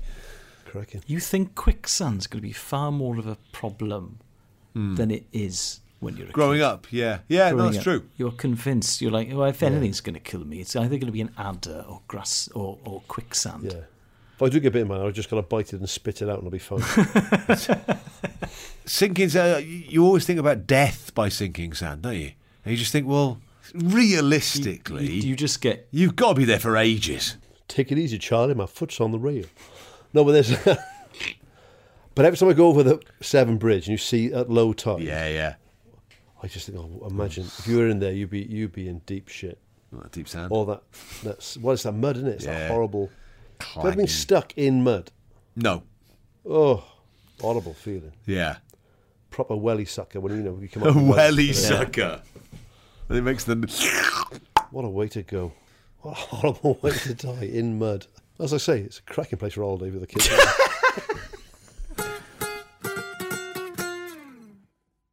Another day is here, and you're ready for it. What to wear? Check. Breakfast, lunch, and dinner? Check. Planning for what's next and how to save for it? That's where Bank of America can help. For your financial to-dos, Bank of America has experts ready to help get you closer to your goals. Get started at one of our local financial centers or 24-7 in our mobile banking app. Find a location near you at bankofamerica.com slash talk to us. What would you like the power to do? Mobile banking requires downloading the app and is only available for select devices. Message and data rates may apply. Bank of America and a member FDIC. I thought I'd see wha- whether I could freeze a protein bar the other day. That didn't work out so well. no. No. Problem with protein bars is there's a lot of um, usually animal protein in them, Yeah, exactly. Yeah. So it just tasted like. like beef protein. Yeah, basically. As does own one's the most gag-inducing thing I've ever eaten. Yes, in my life. they, that's exactly what they were. Yes. It? was Asda's ones that I had. Oh, beef fat in stuff that isn't chocolate. Absolutely minging. Whereas now I'm having the unspeakable luxury of a Maltese alone. Bloody lovely. They're Kids nice these days, like, well, it was such a treat to get stuff like that when I was a kid. Yeah. You have stuff like that every day, like Yeah. lollies and ribena. yeah, and, yeah, or milkshake. I was having milkshake once a year for my fucking birthday. Eat Charlie Honestly. Bucket. I think uh, chalk ices are one of those odd things that the cheaper they are, the nicer they are. Really synthetic chocolate around them. Yeah, like yeah. yeah, synthetic chocolate, supermarket own brand chalk ices are Mm. nicer than uh, an expensive chalk ice. I like that with salmon, tinned salmon. I prefer to fresh salmon. If you're posh, you've probably never, you've never d- ins- d- uh, experienced tinned salmon You've probably never experienced fish paste either, which is lush. or fish finger sandwiches in white sliced bread. Oh, now you're Uh, talking my language. Cheap bread makes nicer toast, I think. Uh, Absolutely cheap white bread. Yeah, Best toast ever. Although we were saying faggins the other day, Yeah. I bought a jar of honey butter there from the little shop. It's delicious, mine. But the fellow said, I said, well, I'll jar of that honey butter. He went, it is nine pounds a jar. T- it's like, and it's like a half jar. Yeah. I said, no, thanks, pal. I- Which I, I appreciate him telling me that before he rang it through the till. I've re- I like a shop assistant trying not to sell you something. Yes, I like Yeah. that as well. It's fucking very extortion, British, that isn't is, mate. Are you sure? It's, it's really expensive what it is. yeah. Are you mad? yeah. I just I don't I don't make the products. I just sell them to you. But I wouldn't fucking do that if I was you. It's weird what you will and will, will and won't spend money on. Hmm. I thought, God, that is a lot for a little a little jar, which will probably last me four or five weeks. Mm-hmm. Because I only ever once a week. I'm, I'm on a weekend, a bit of toast. You know, Delicious. It lasts me ages. Yeah. If that had been like, can I get two large gin and tonics, please? No How much is problems that? at all. Yeah. Eighteen quid. No Not problem. even There thinking we go. about it. Yeah. Be, be gone in ten minutes. Yeah. We recorded a Michael Owens movie club a few hours ago. you telling us to remind Uh, us? no, but Yeah. Then the bloke with the Field- moustache. We watched Field of Dreams, which was made Yeah. in 1988. And Kevin Costner's character buys James Earl Jones's character a beer and a hot dog, and one for himself, two beers, Hmm. two hot dogs, and it comes to seven dollars. Great days. Yeah. Beautiful glory days. Which is probably the way that I always do this. It's probably two dollars a beer and one fifty a hot dog. That's that was like a math GCSE E question then. That's proper algebra. Kevin Costner and James Earl Jones go to a ball game. Two X. James doesn't want to go. Two X plus two Y goes seven. Give me the value of X and Y. Right, while you chomp on your Malteser, I chose this week's documentary. So, this is on Red Bull's website. So, there's a link to it on the episode description. It is called 20 Seconds of Joy.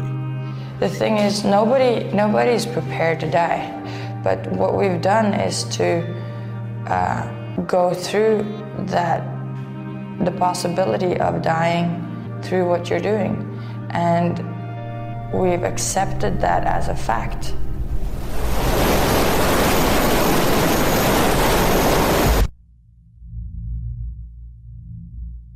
And that's not normal. When uh, I first started teaching her, I remember telling her, you know, the rules are based on like, the facts. You jump long enough, you will break bones. You're in the sport long enough, you're gonna watch people die. And then third, it's kind of a pointless thing to talk about, but you're gonna die too.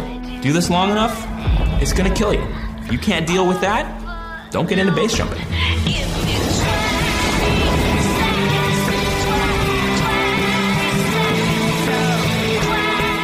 We all think that we're invincible, you know. We don't think it's going to happen to us.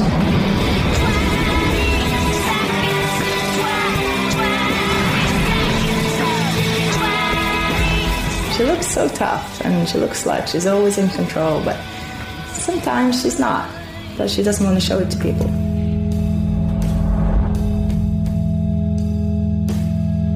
I love this life too much to die.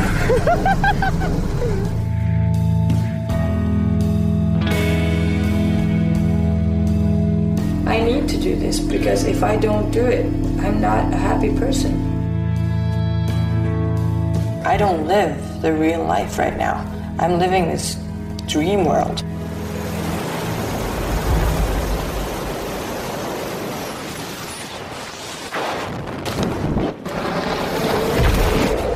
So, this is about a base jumper, a ski base jumper called uh, Karina Holokim. I I almost didn't pick it because I know that both of you are petrified of heights. So I wasn't sure if this was going to be okay for you to watch. I like watching heights on telly. What I don't like, I don't like being there.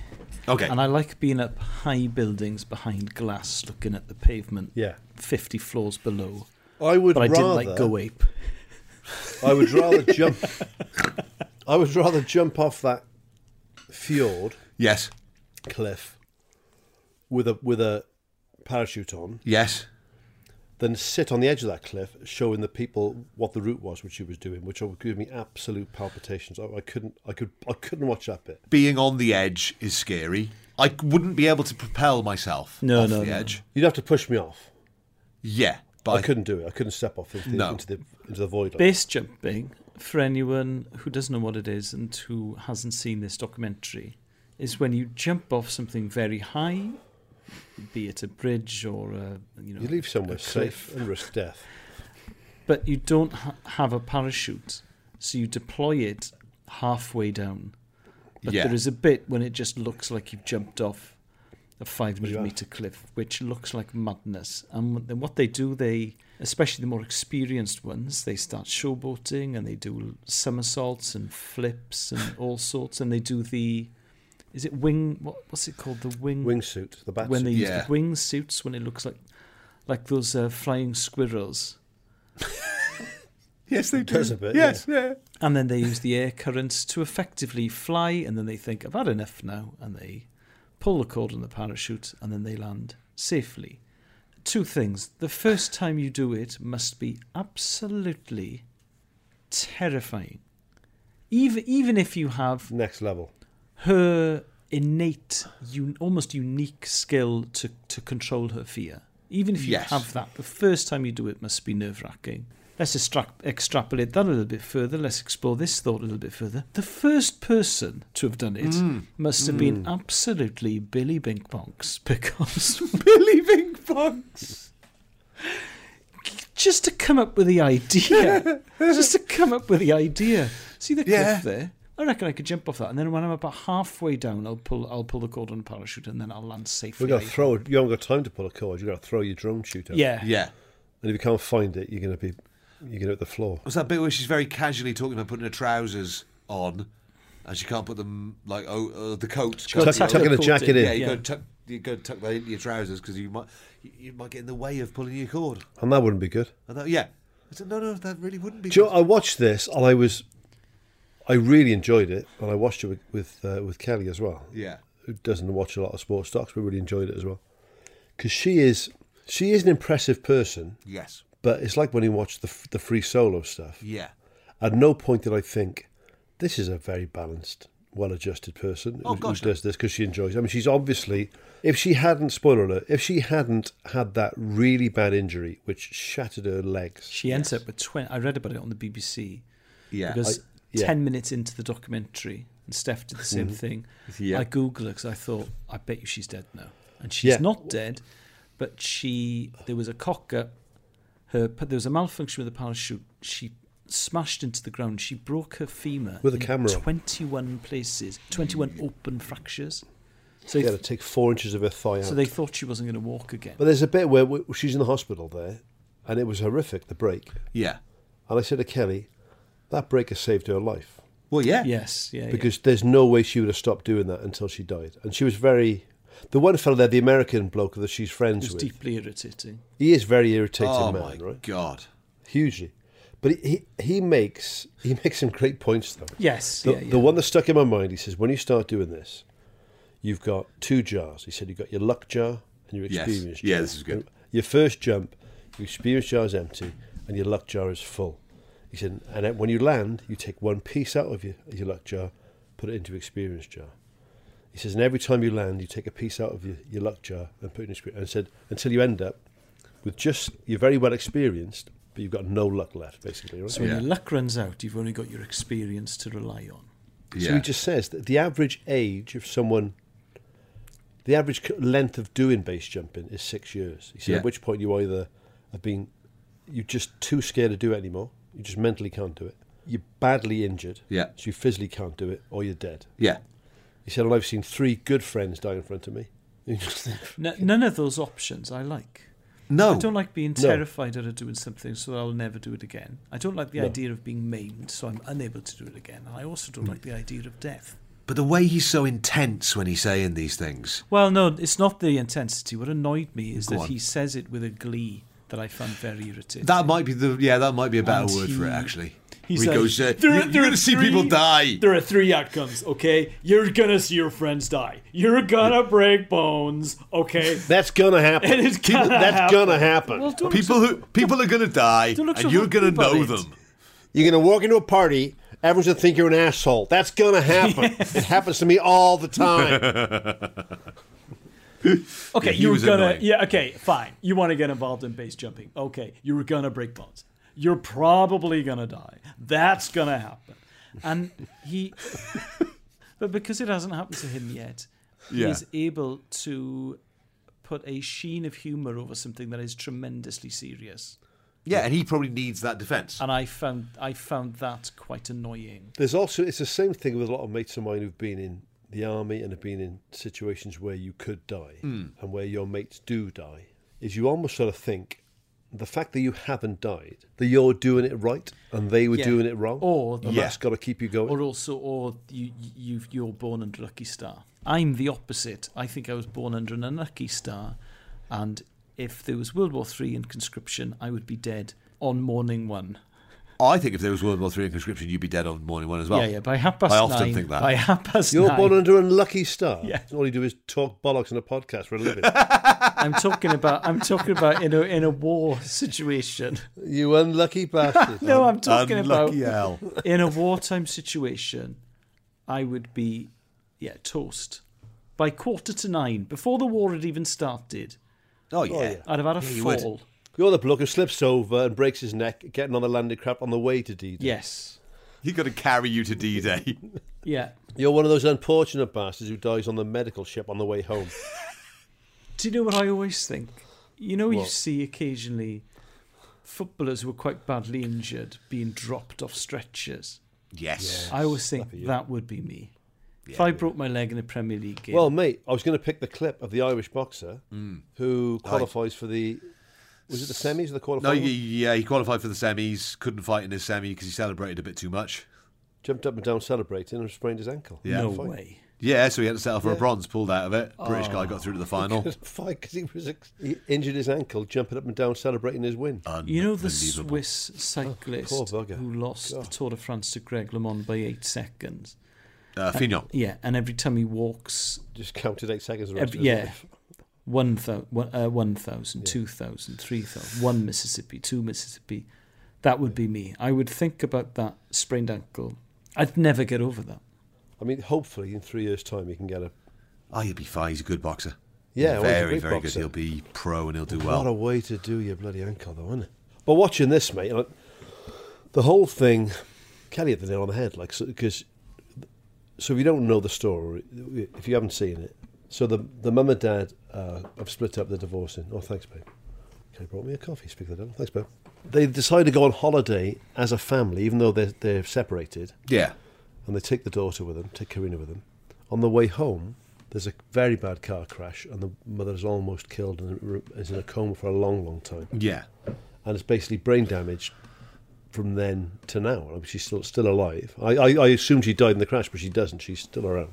So Kelly said, well, if, if she's lived through that and she sees what her mother's like, Well, Oh, yeah. no short term memory, she must think, fuck it, we're only here once. I, I, th- abs- I absolutely think that's it. And I think, you know, uh, you know her, her relationship with her father's quite a God, that was weird. When she weird says, well, one. Yeah.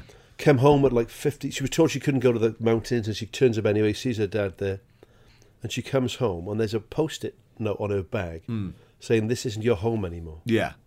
i would i said i c- and i said i can't imagine doing that to my kids and then we, was, we were talking about it and cal was like well i bet she was hard to live with though i said i bet she was I Yeah. bet- it- but it wouldn't matter how hard they were to live with Yeah. can you ever imagine saying to your, we've all got kids. Imagine imagine saying to your kids at, at 15 years of age, you don't belong here anymore. This is not your home. But also, if she's hard to live with, it's because at the age of four, she was involved in a car accident that brain damaged her mum and put her mother in a coma. Of course, she's Yeah. going to be Yeah. hard to live with. So Yes. you cut your child some slack in that scenario. the dad comes across. he, comes, across, as very, very- badly. Yeah. I, Not well. I- yeah, I agree. And he also he writes it. In a, r- I don't know if this is because it, it was probably written in Norwegian. It might be. I was gonna a- say, it could a be second translation. language translation issue. But the way Yeah. way it comes across in the doc is that he writes, uh, "You are no longer welcome," or "This is no longer your home." This is no longer your home. Um, yeah. And his name as opposed to dad. That's right. Sorry, Ben. Sorry, Ellie. This is no longer your home, Mike. Michael. No, sorry. Just this is no longer your home. And then she and then she rationalizes it like you have to do as a kid, I suppose. uh, Of her saying, oh, "I was lucky that that happened," really, because I think it's maybe it's brought us closer together. I think. Yeah.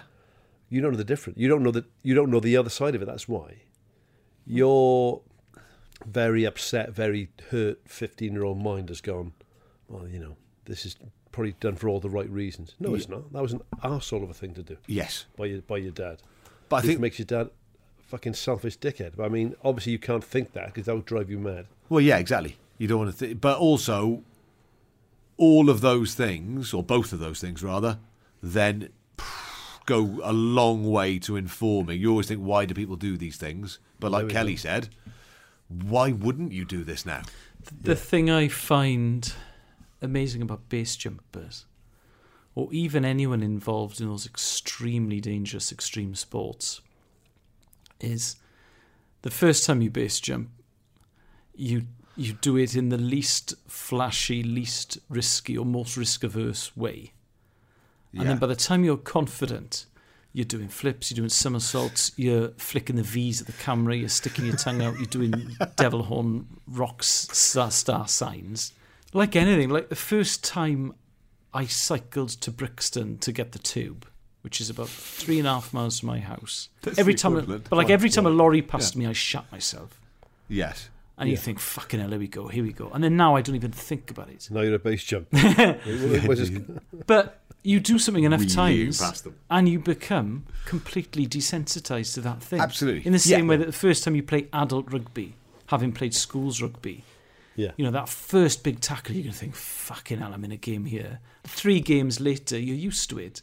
And it's the Yes. same with base jumping. Now, I was, I was watching them and I was thinking, if I had to base jump, I don't know what scenario this is where my children are being held to ransom and the only way I could get them back is if I successfully complete a base jump. Like Keanu Reeves. So, I mean, I would jump off and I would deploy my parachute immediately and then hope for the best.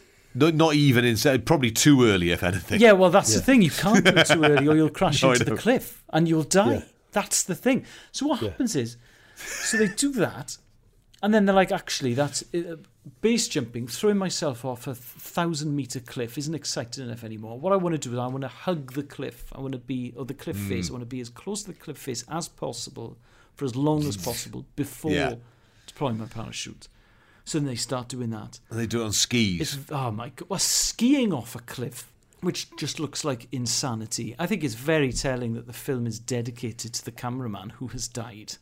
Yeah. Yeah. And then the, the the credits, as the credits roll, is lots of footage of him, you know, with a camera strapped to his head, Yeah. jumping off cliffs and, Yeah. you know, sticking his tongue out and doing somersaults, all that kind of stuff. I mean, the, the analogy that you get desensitized is is bang on. The observation, I should say, not the analogy. But um, yeah, so when she was saying tandem skydive to skydive to lots of skydives to base jumping, Yes. to base jumping with acro, skiing off off a thing, to skiing with acro, and I just and to bat suits to all the other stuff. You just every single time she did, she mentions this. You know, there's a, you've got to make it more exciting, more dangerous, more risky. Yeah. Well, there's only one way that can end. Yes. It can't Yeah. end any other way. But the other, th- we were talking about the her slightly irritating friend. Yeah. yeah. If you are the, That's gonna happen. That part, that part of Norway. I'm gonna irritate you. That part of Norway is a real mecca for base jumpers because Yeah. the cliffs is just so perfect for it. So what they because the people were just turning up and doing it un you know unsupervised and unregulated, they thought, okay, well let's regulate it and try and make it as safe as possible. So if you want a base jump, you need to have done a minimum of 250 skydives. Yeah. That's the rule, that's the base level, right? So she's she turns up and she's done 25 skydives. So she talks to her American friend who, you know, they're going to be quite close. And she's like, "Oh, I want to do it. How many skydives? How many skydives have you done? Twenty-five. Okay, so that's that's ten percent of the amount of skydives she's meant to have done." He Yeah. goes, "Well, let's have a look at you skydiving then." And he has a look at her skydiving. He's like, "Oh, you're great at skydiving. Yeah, fine. It'll probably be fine." Imagine if she fucked up It'll that first run. ba- base jump. That's completely his You'd fault. be taking a logbook home to fill it in yourself. wouldn't you? There'd be- there'd be a zero in a different colour pen. Another jump today went good. Lots of fun jumping. No problem. 97. 250. Oh, it was twenty-five. Oh, sorry, I misread it. Sorry, sorry. Can I just say as well, put my old school hat on for a second, if I may. It- you- Absolutely, mate. How good looking are the people in this? Everybody in it. Everyone Like, in there's the one extreme with her and her sports, mates. They're I all thought, my attractive. God. Like, we met a lovely couple over at we were on honeymoon in Venice from, from Norway, Dag and Inga. They were lovely. I'm still, still in touch with the two of them now. Yeah. Are you? You're weird, Mike. Swinger. Oh, no, do you know what? He was great. So, if Oh, you've, there ever he been to- was. have you been to Venice, Yes, I have, yes. it's like a rabbit warren, isn't it? I mean, yes. it's just Yeah, impossible for me. So the first night there on honeymoon, uh, we met this couple, Dag and Inga, Norwegians, right? And he was a fucking great bloke, Dag. He'd been all over the world, and she had, you know. And uh, we get chat with them. They've been to Wales. They had friends from North Wales, right? He said Yekida when he picks this. I thought, right, I love this bloke, right? So I'm on the piss with Dag and Inga. We both were. Kelly drank a load of Campari. Sick everywhere. Yeah. Oh, she made me on the way back through St Mark's Square. Uh, I think I might have mentioned Get this on the pod kebab. before. No, there was a bloke there, one of those um, selling. You know the blokes who sell the roses and the stuff. You know. Yeah, yeah. You come, you try and have a, a quiet cup of coffee. They can a rose for the for the lady and all that stuff. Fuck off, man. Well, he was, he'd finished for the night. It was like, it was like midnight. all these dead roses left that he was gonna I was gonna dispose of. She made me buy all the roses, right? Because she was battered. So we wake up the next morning. There's about 400 roses in the bed. Dead petals everywhere. I mean, I had, 'em- I had him in bulk. I just paid about 20 quid for the lot, I think. So then the next day we were trying to find this bar we'd arranged to meet him in the next day. And we couldn't find it because we'd been pissed. And Venice is unbelievable. We've gone all these little bridges and down these canals and over this bridge. And then we said, oh, come on, we'll go back. We'll, we'll have a drink back. And I just hear, Mike, Kelly. And, I look, and then, like, down this canal, there's Dag on this bridge waving. I go, Dag! On the piss again with him. What a top man. so we've been saying for, that was 2007. For, uh, yeah. We've been saying we're going to go on the piss with Dag and Inga for 14 years. We, and we're still in touch. We haven't been. But they're from northern Norway. Ah, Okay. So when I, and he's, he's talking about that. You've got to come and see the fjord. Come You've gotta base do- jumping with me, Mike. No thanks. no, no. The sex people, Kelly. The sex people. But what a part of the world. And he was showing us, like, I remember the time showing us photographs of uh, of Norway, thinking, bloody hell, that's a good looking place, that is. But what good looking people. The Scandinavians in general, I would say, are a very good looking bunch. Oh, what? But I like the fact that her mates are all, nope, don't get it. Don't understand what she's up to. Well, I thought I quite like that. Her friends and all, Yeah. and also I thought because of her insatiable thirst for adrenaline and danger, she quite Yeah. often says, quite wistfully, "I don't know if I can have a normal life. I don't know if I can settle down and work in an office. Currently, my life is like a dream life. You know, I'm paid to base jump. I'm paid to ski. Eventually, this is going to come to an end because you're an athlete." and you can't be an athlete forever. But I don't think, I just think I'd be bored. And she's clearly slightly mm, conflicted about this. I did think to myself, if you're constantly pushing the edge, Yeah. pushing the envelope like she does, imagine going out with her if you weren't an extreme into extreme sports. If you're just a normal person who worked in the post office, It's like nights in. nothing you did would be good enough for it. No. I bet you she loves super hot curries, and I bet she loves drinking to excess or what. I I, I bet she doesn't do anything by halves. No, coming back with a Chinese on a Saturday night with a video from Blockbuster. The Not gonna best wash. mate there. uh, Block. Yeah. the best mate, the freckly girl there, right? Yeah, yeah. And she says, um, she says something re- that I really completely agree with early on. Because I, I assumed she was another base jumper, and she's not. She's just Yeah. one of her mates. Who says there's all this thing, you know, if, you, if you're not sort of living on the edge, you're taking up too much room, and you know, if you don't. She's, and she's saying, that's just bullshit. Yeah, yeah, yeah. And it is, you know, I, I don't, I don't think my life is remotely unfulfilled because I don't jump off a fucking cliff, right? I love my life like it is, thanks very much, right? Yeah. If you want to jump off a cliff, you crack on. Yeah, enjoy I yourself. think it's a bloody stupid idea, personally. I'll climb up a mountain and walk down it. You're not living on the edge, man. You're taking up too much room. Fuck off. Go and get a new car sticky, you dildo. I'd love to show my dad this because I wouldn't say he's risk averse, but he's he's sensible, and he would just think it's madness. But that's fine sense. And that's fine. but also like with her, Underrated. but like fine's fine as well. Fine Fine's is okay. fine. Yeah, Fine's I'm good. fine. with her um, parents, her father in particular, he says her father's, I think, a bit like her in terms of his attitude to risk. Yes. They're identical, the two. of And them. he says, right, okay, he says, okay, I'm not really happy about you doing it, but if you are going to base jump off a thousand meter cliff, then um, call me when you're done. Call me when you land. Betty or Steph got into this, I'd be heartbroken Yes. because and it's do you know what? terrifying and it's dangerous, We- and they're it going was to. the same with the free solo climbing, with the relationship with his parents and stuff. It's a very there's a fine line between you want your kids to enjoy themselves and express themselves and do what they want to do. A big part of me wanted her dad to say, "I love you, please, don't Please do don't this do it anymore." anymore. yes, Yeah. yes. And I'm sure somewhere deep inside, I dunno. she wants to hear that one day. Yeah, that might be. Yeah, you might be right. Actually, yeah, yeah. But I don't But think could- that would stop her from doing it. Well, Kelly watched it and she said before um, Karina mentioned it herself, she just went, "Oh, this how super dangerous it was," and this, this, that. And she went, "That'd change if she had kids."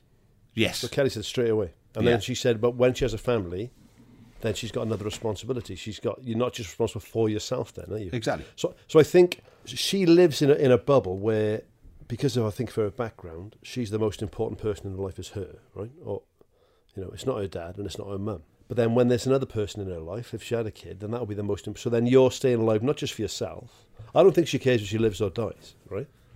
That No. where I, I do care because Yeah, yeah. I th- maybe I didn't used to. I certainly don't do shit now that I used to do when I was in my twenties because now I'm thinking about Kelly and the kids. But there was always a bit of me, even bef even in my twenties, I still had a mum and a dad and a sister. Yes, and I didn't want to. absolutely. I didn't want them to come and have to identify my. and I daughters, wanted to so get and I wanted to grow old. Yeah, yeah. It's it's a similar thing to um, when older people complain about grey hairs or wrinkling or whatever. Growing old is a privilege because some people aren't lucky enough to grow old. And the thing with her, Look at my white hair. but she's yeah, very privileged. I look like Charlie Pride. But you know this this attitude she has towards risk. I read an interview with her from a couple of years ago, and she was saying the thing with the body, the amazing thing with the body is that body doesn't remember pain. Yes. Yeah. So I know that after my accident, I had periods of, of twelve hours where they couldn't Yeah. give me painkillers or enough painkillers to work. So I was screaming in agony for 12 hours because she had 21 open fractures of her femur, which is, as an injury, Well, the X-ray looked like a jigsaw. didn't It It was just nothing there. was it? And also, I bet you the doctors thought, fucking hell. I bet there was a, you know, that sharp intake of breath when they wheeled her in. Also, one reason she was lucky, it was an event that she was base jumping at, so there were paramedics on site. If they had just done that off some fjord off, or some cliff, she could have been lying there for an hour before the ambulance. Well, she'd have she'd have bled to death probably. She lost three litres of blood in the ambulance. Get Bert Lancaster. but Stop checking birds. for hot dogs. Of course, I wasn't base jumping and eating him, my bastard. my femur's sticking out on my leg. But as far as injuries go, it's, I mean, indescribable or unthinkable pain, and it's it's it's saved her life, as Mike said earlier on. She now does TED talks and she does sort of motivational speeches and stuff, and I bet you she's bored out of her mind. oh, I, I bet every day's a yeah. I bet I know. I bet you is tortuously boring doing what Yeah. she does now. I bet it is as well. That's interesting. The thing with the pain thing, uh, we do, we don't we don't give birth, and that's the way that it works, right? But I remember uh, reading about this ages ago and talking about it. The pain of childbirth is so massive, right? If, you- if you're pregnant and listen to this for the first time and you're gonna just about to give birth, I apologise, right? That's gonna kill. It's going to be really, from what I from what I could gather from being in the room, indescribably painful, right? Yeah. Mikhail said, within three or four months of that, you start going, well, it wasn't that bad. Yeah, actually." yeah, yeah. Like, uh, you know, because the way that maybe it's the way the women are wired up. I don't know. No, I- Mm. I- I think I- it's- Hmm. is, is that you think you've got you got a very short memory when it comes to pain. Yes, that's of true. How painful something was. Otherwise, you'd never have another kid. Yeah, no one would ever have another kid. Yeah, yeah that would be it. The human race would be gone in f- 40 years because we'd just have one kid and that'd be done. But she's gone through that, and I bet you now, even though she's physically incapable, Yeah. she's she's probably you know having a cup of coffee at that TED talk, like Al said, bored shitless, going, it wasn't that bad. If uh, if you are pregnant for the first time and you haven't given Yeah. birth yet, it is a spectrum. best. It is a spectrum. Good luck. And when Steph was born, my son, at one or two, Izzy was eating shepherd's pie, and at one twenty-seven, I was holding him. Really? Yeah. What a to shepherd's the pie. extent that the doctor said, because she was, it was very quick with Betty as well. If you have a third, you have to tell us how quickly you give birth, um, so that we can plan for this. Because she was thirty seconds away from giving birth in the lift. Oh wow. She wasn't on the labour Well, ward. Kelly, because she's got a daft pain threshold, right? Like a lot of women have. We were talking about now. We remember I was doing the talk. I said, "We got to go, Cal." When, when Ben was born, the first one, we, we need to go now. No, no, no. She said, "You know, this."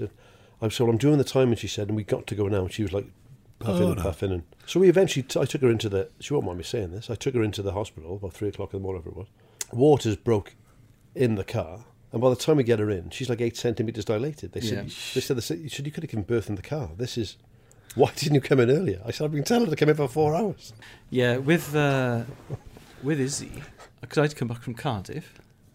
So at one or two, she's eating a shepherd's pie, and because Steph was premature, we didn't have a lot of the stuff we needed. So our friend Debbie from NCT, No had- salt, pepper, had nothing. gone to Sainsbury's and got nappies and vests and all this sort of stuff. oh right, yeah, makes no sense.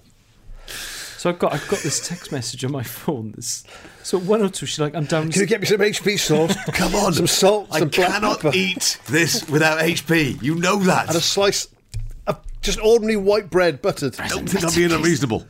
Mop- mopping up all the meat juice with. Ketchup will not fucking do. So uh, it's, it's it's amazing. So At 102, I get a text message from Debbie saying, I'm downstairs with all the stuff. So I reply, I'll be there in a second.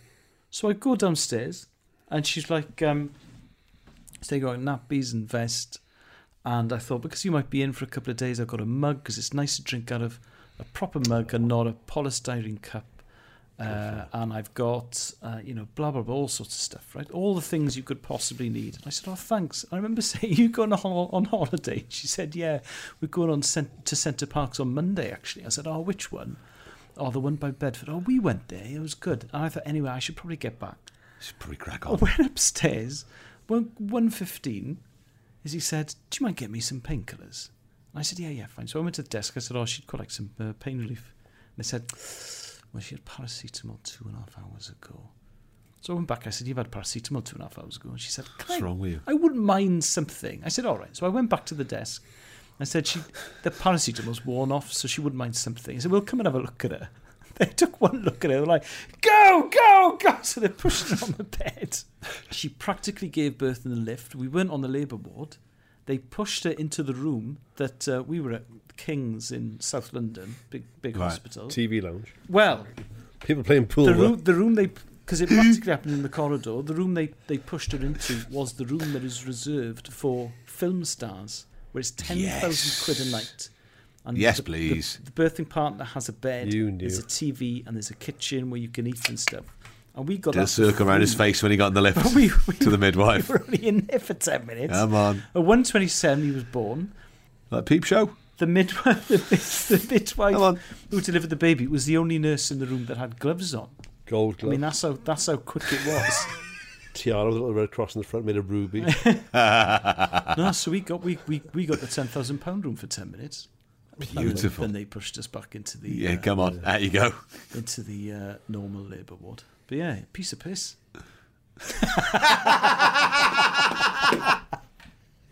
Take anything from this. Give it birth. Piece of piss. But the the doctors did say this is I mean this is nuts. You know you've you've because also he was quicker than Betty. They were like if you have a third, it'll be done and dusted in about forty seconds. You need to. God, Eddie, Eddie was worse than Ben. We had all sorts of issues wrapped around the cord and all Oh, sorts. horrible, Of bloody- yeah. Oh my God, what what a drama!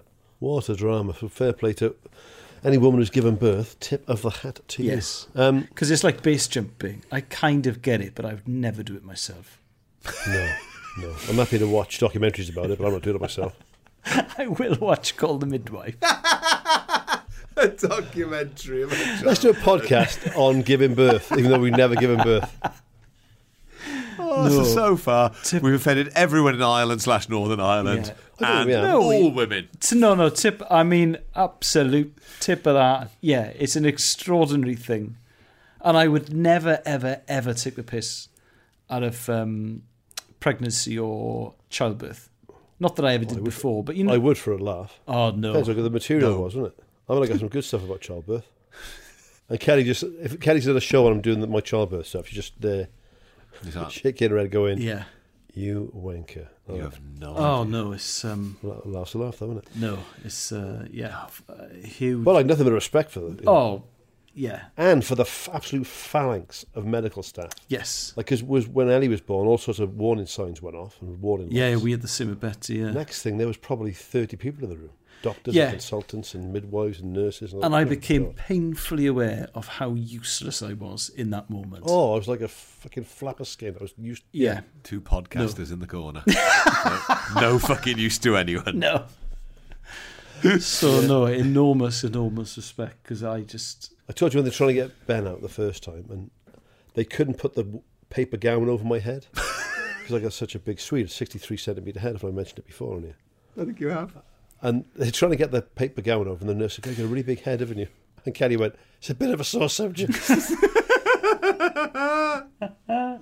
No, it's Bless not you. the time. yeah, she smiles with the tears. oh my sister's a, a midwife. Just what a job, you know. And admittedly, we started podcasting up past nine this morning, but that is that's a proper job. The podcasting. Yeah. But so watching, go back to this for a second. Yeah.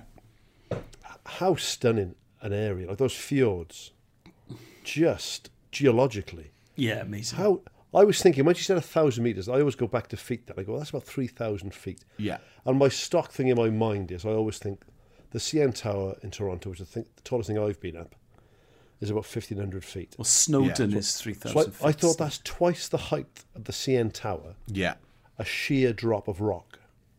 That is unbelievable. How does that happen? And wh- what manner of maniac thinks is going to do the jump off that? And even that, I was thinking when they, when that bit when they're landing by the fjord, right?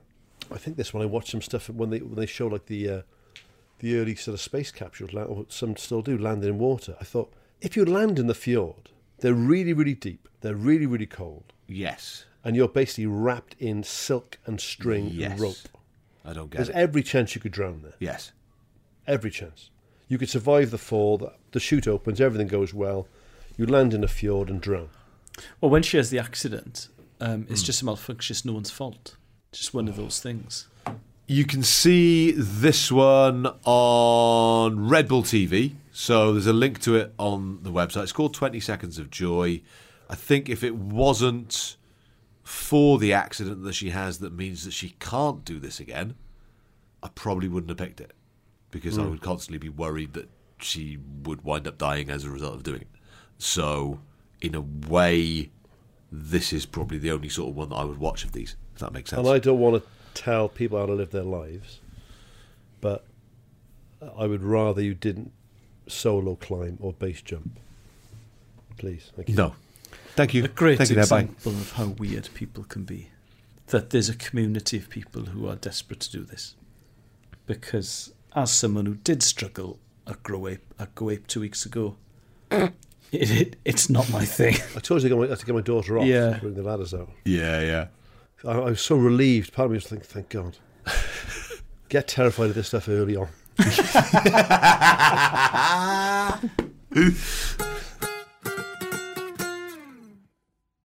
When you need mealtime inspiration, it's worth shopping Kroger, where you'll find over 30,000 mouthwatering choices that excite your inner foodie. And no matter what tasty choice you make, you'll enjoy our everyday low prices, plus extra ways to save, like digital coupons worth over $600 each week. You can also save up to $1 off per gallon at the pump with fuel points. More savings and more inspiring flavors make shopping Kroger worth it every time. Kroger, fresh for everyone. Fuel restrictions apply. Right, it is time for some of you to go away. And it is time for us to disappear into Patreon land. You won't be told. You won't be told. You will not listen. We have tried our best. We have content we wish to give to you. That's from Nuts in May. Now be told. What is nuts in there? Oh, Nuts in May is a Mike Lee film. It's the first sort of mockumentary from the mid 70s. I think you'd really like it, actually. It's a, bl- it, one of the cast is, um, is a rugby player from Cardiff. It's about a social worker and his wife who go camping. It's really, really Nuts in funny. May? Yeah. Oh, I've I'm got really that. surprised you haven't seen that, actually. It's from about 1976. Now be told. Last time someone said they were surprised I hadn't seen something, it was the Sweeney. and I absolutely loved it. So Have you seen Abigail's Party? No. No. Oh my god, you love Abigail's Party. Unfortunately, no sport at all. so we can't do it from Michael Owen's movie club, but I would I would recommend those two films. Okay, good. Okay, thank you. That's good. Just started a film pod. shouldn't Yeah, we should start a proper film pod. Be constricted. Yeah. That's- Bloody straight jacket of this podcast. Exactly. Oh, Right. Keith, Keith, the kings and queens in all of their finery, Keith. You That's, that, that's from Nuts in May. Oh, that's Quoting good. stuff Fair that no one episode. else has seen. yeah, but some of our listeners will have seen it. won't they? They'll be loving that. Ah, Oh, oh, they'll I love it. Aye. Keith, Keith. more, more of that sort of thing. Patreon.com slash distantpod is where you can see what you can get. Um, we put a Michael Owens movie club out for you last week. Every month you get an episode of that as part of the deal if you sign up to the top two layers of the Patreon. If you sign up just generally, then you get an extra round of clips every single episode. And that is what we are disappearing to do now. And you help us out. You help us out. You help us do You things. let us, help, help us keep making it. That's the point. Exactly. We use the money to make this pod happen. I spunk it on mortgage and food. Yeah. Absolutely throwing it away. on sustaining life.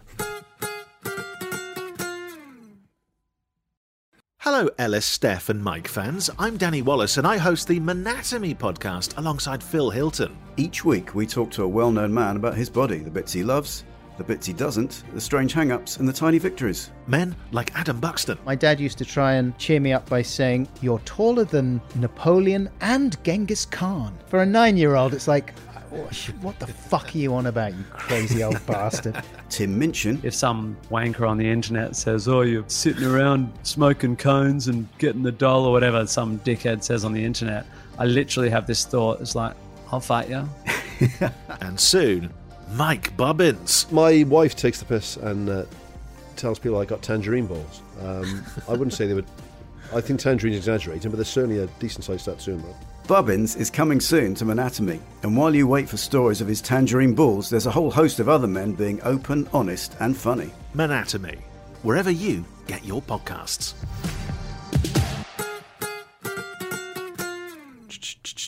Your book choice, Al? It is my book choice and it is part of my cycling odyssey. I was thinking Oh, about wow. this. When you're 40, you don't really get into new stuff very often. It's like you don't often make new friends when you're in your 40s as well. Obviously, it can happen, but it's less likely to happen, say, than when you're, you know, Hmm. 19 or something. And when you're a teenager, especially, you have, you know, you're 13 and you're into stickers, football stickers, and then six months later you could be into grime music or punk music or something just completely different. Crack. Oh, Or crack, yeah. Whatever it might be. Absolutely. But with cycling, um, I'm just dis- I'm discovering the world of cycling, specifically the Giro, the Tour de France. So the book I've chosen is Richard Moore's Etape: The Untold Stories of the Tour de France's Defining Stages. So it's exactly that. They're very short chapters. Why tap? What's he tap mean? Is it stage in, fr- in French? Oh, it Tap. might be. Now, I must admit, what I really need is the Usborne guide to uh, cycling tactics because I still don't really understand the nuances of certainly team cycling and tactics. Um, you know, support riders or domestiques as they're called, super domestiques as Geraint was for so long uh, as part of Team Sky, where you know you are riding on behalf of the person that your coach and your team owner thinks is going to win the tour or the Giro, or you know wh- whatever he's taking part in. I still don't really understand the tactics of cycling, although I've been trying my best to learn.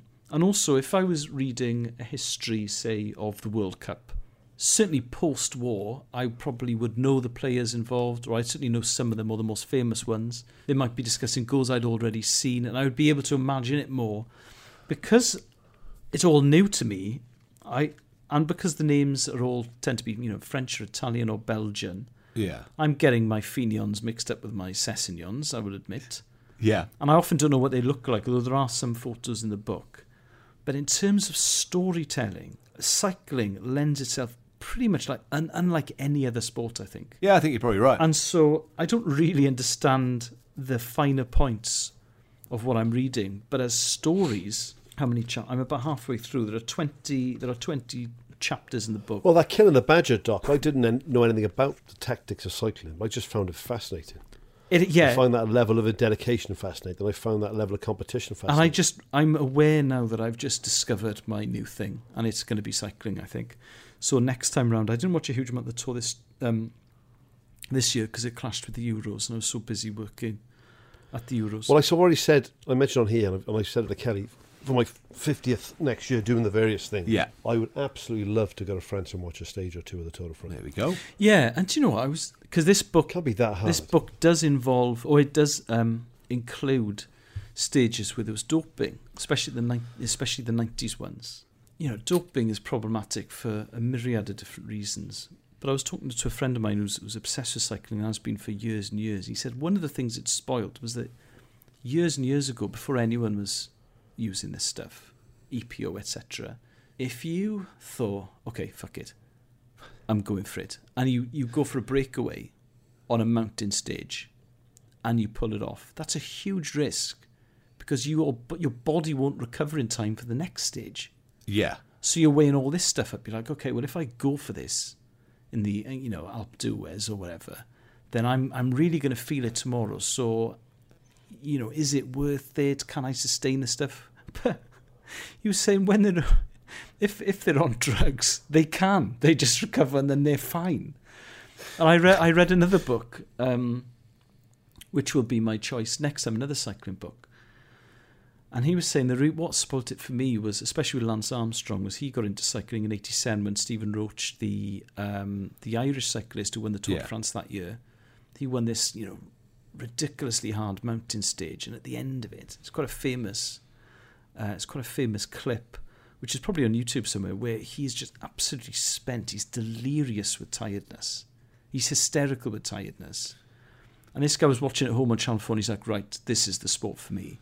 And then 10 years later, in the midnight, in the late 90s, he goes to watch that same stage. And Lon- Lance Armstrong does it and he just cycles past him like he's cycling to the shops. He's like, hang on. hang on. This, this, something's not right here. I remember listening to Lance talking about when Geraint won on Alpe d'Huez, when he won that stage. I remember listening to Lance because he does a podcast during the tour. And he said the times these guys are doing now are they're just so much slower than we when we were going up there. It's like, well, yeah, of course they fucking are. you berg. Because you were on drugs. You were on loads of drugs. And also, everyone knows it. It was just the least self-aware sentence I'd ever heard anyone say. He's not a remarkably self-aware bloke. though, is he? no, there is that. So obviously, it's changed the it's changed the tactics of the sport as well as the times that are capable uh, that the, the cyclists are capable of. Hmm. So this this book, there are stages from the early seventies. I think is probably the the earliest one. There's an Eddie, Eddie Merckx stage from 1971. Yeah, there's nothing really prior to 71, but it's sort of 70s, 80s, and 90s up to the 2000s. And it, yeah, in terms of storytelling it's great and because i think cycling's going to be my new thing well i know it is if you have any recommendations of Yes. cycling books me do do um, send them to me on twitter your agent actually mike andy sent me a long email this morning with a lot of cycling books that he's read so i'm going to work my way through Oh, them. he's obsessed with it, mate. Obsessed. He loves it. but it's exciting it's exciting to get into it to develop effectively a new hobby So to keep it going between Euros, is it? Yeah. Like for TV work. but well It felt like a pitch, didn't it? yeah Yeah, here you go. I'll, I'll do the tour every other year Like uh, SLC cover the tour every year, Al. Yeah. that's interesting. It's interesting that you're interested in cycling now. Well, per, they Pereira cover the does that, Giro. doesn't he? But uh, yeah, so you I and don't- Pereira and I don't. Gareth Reese Owen. I Yeah, can see this Gareth working. and Pereira have got that sewn up, but, but I, I, I, I don't know anywhere near enough to cover it on SLC. Well, that's the that's the, angle. moment. That's your pitch. Yeah. isn't it? Six month- in six months' There's time. your pitch, mate. You worked in the industry long Yeah. enough. No. That's irrelevant how much he knows about it. Come on. That's the joy in it. The, the, the viewer gets to learn with you. Exactly. Like all those videos Nahal was doing during the Olympics, all those fun videos. That's why you get. That's why you, you get me on for the reading section on it. Exactly, it's all the same sort of thing, isn't it? Imagine 18 months ago when he couldn't read at all. That's it. It's developing. Brilliant. So what's it called? That It one? is called Etap by Richard Moore, The Untold Stories of the Tour de France's Defining Stages. Excellent. Right. So that is us for this episode. Uh, next week. I'm, I'm hallucinating. Same here. We've done a mega record. So last week's episode, which was the Michael Owens Movie Club we did today, It was six the hours. second half of the episode before we did today. Next week, we're going to put out a best of from 2021. Okay, so a load, load of you have been in touch with your favourite bits. So we'll bang you out a best of extra content on that one, of course, for the patrons. So you will not be shortchanged in Patreon land. Do not worry. Um, yeah. So basically, get in touch with us. I've no idea when this is going out anymore. 'Cause we've basically smashed these together Is so it that we Christmas yet? I can, don't we can know have at all. holidays. Live tickets available via the website. Live tour merchandise available via the website as well. So head over to distantpod.com and you can see all the stuff that we want. Oh, also, mate, get over to get over to mikebebbins.com. Oh, go on. MikeBebbins.com. My stand-up tours on uh, on sale now. Excellent. For, for early next year. Lovely. Good. There we go. That'd be nice. There you go. So distantpod.com, mikebubbins.com. Have they updated it? Well, they, I, I've updated it. Do yeah. you? Oh, Just the gigs bit. I can't be asked for the rest. That's quality. Well, Oh, I'm impressed. Don't click on the video links; none of them work. but I mean, uh, Good dates lad. are on there. Dates are on there. Rest of it, dog shit.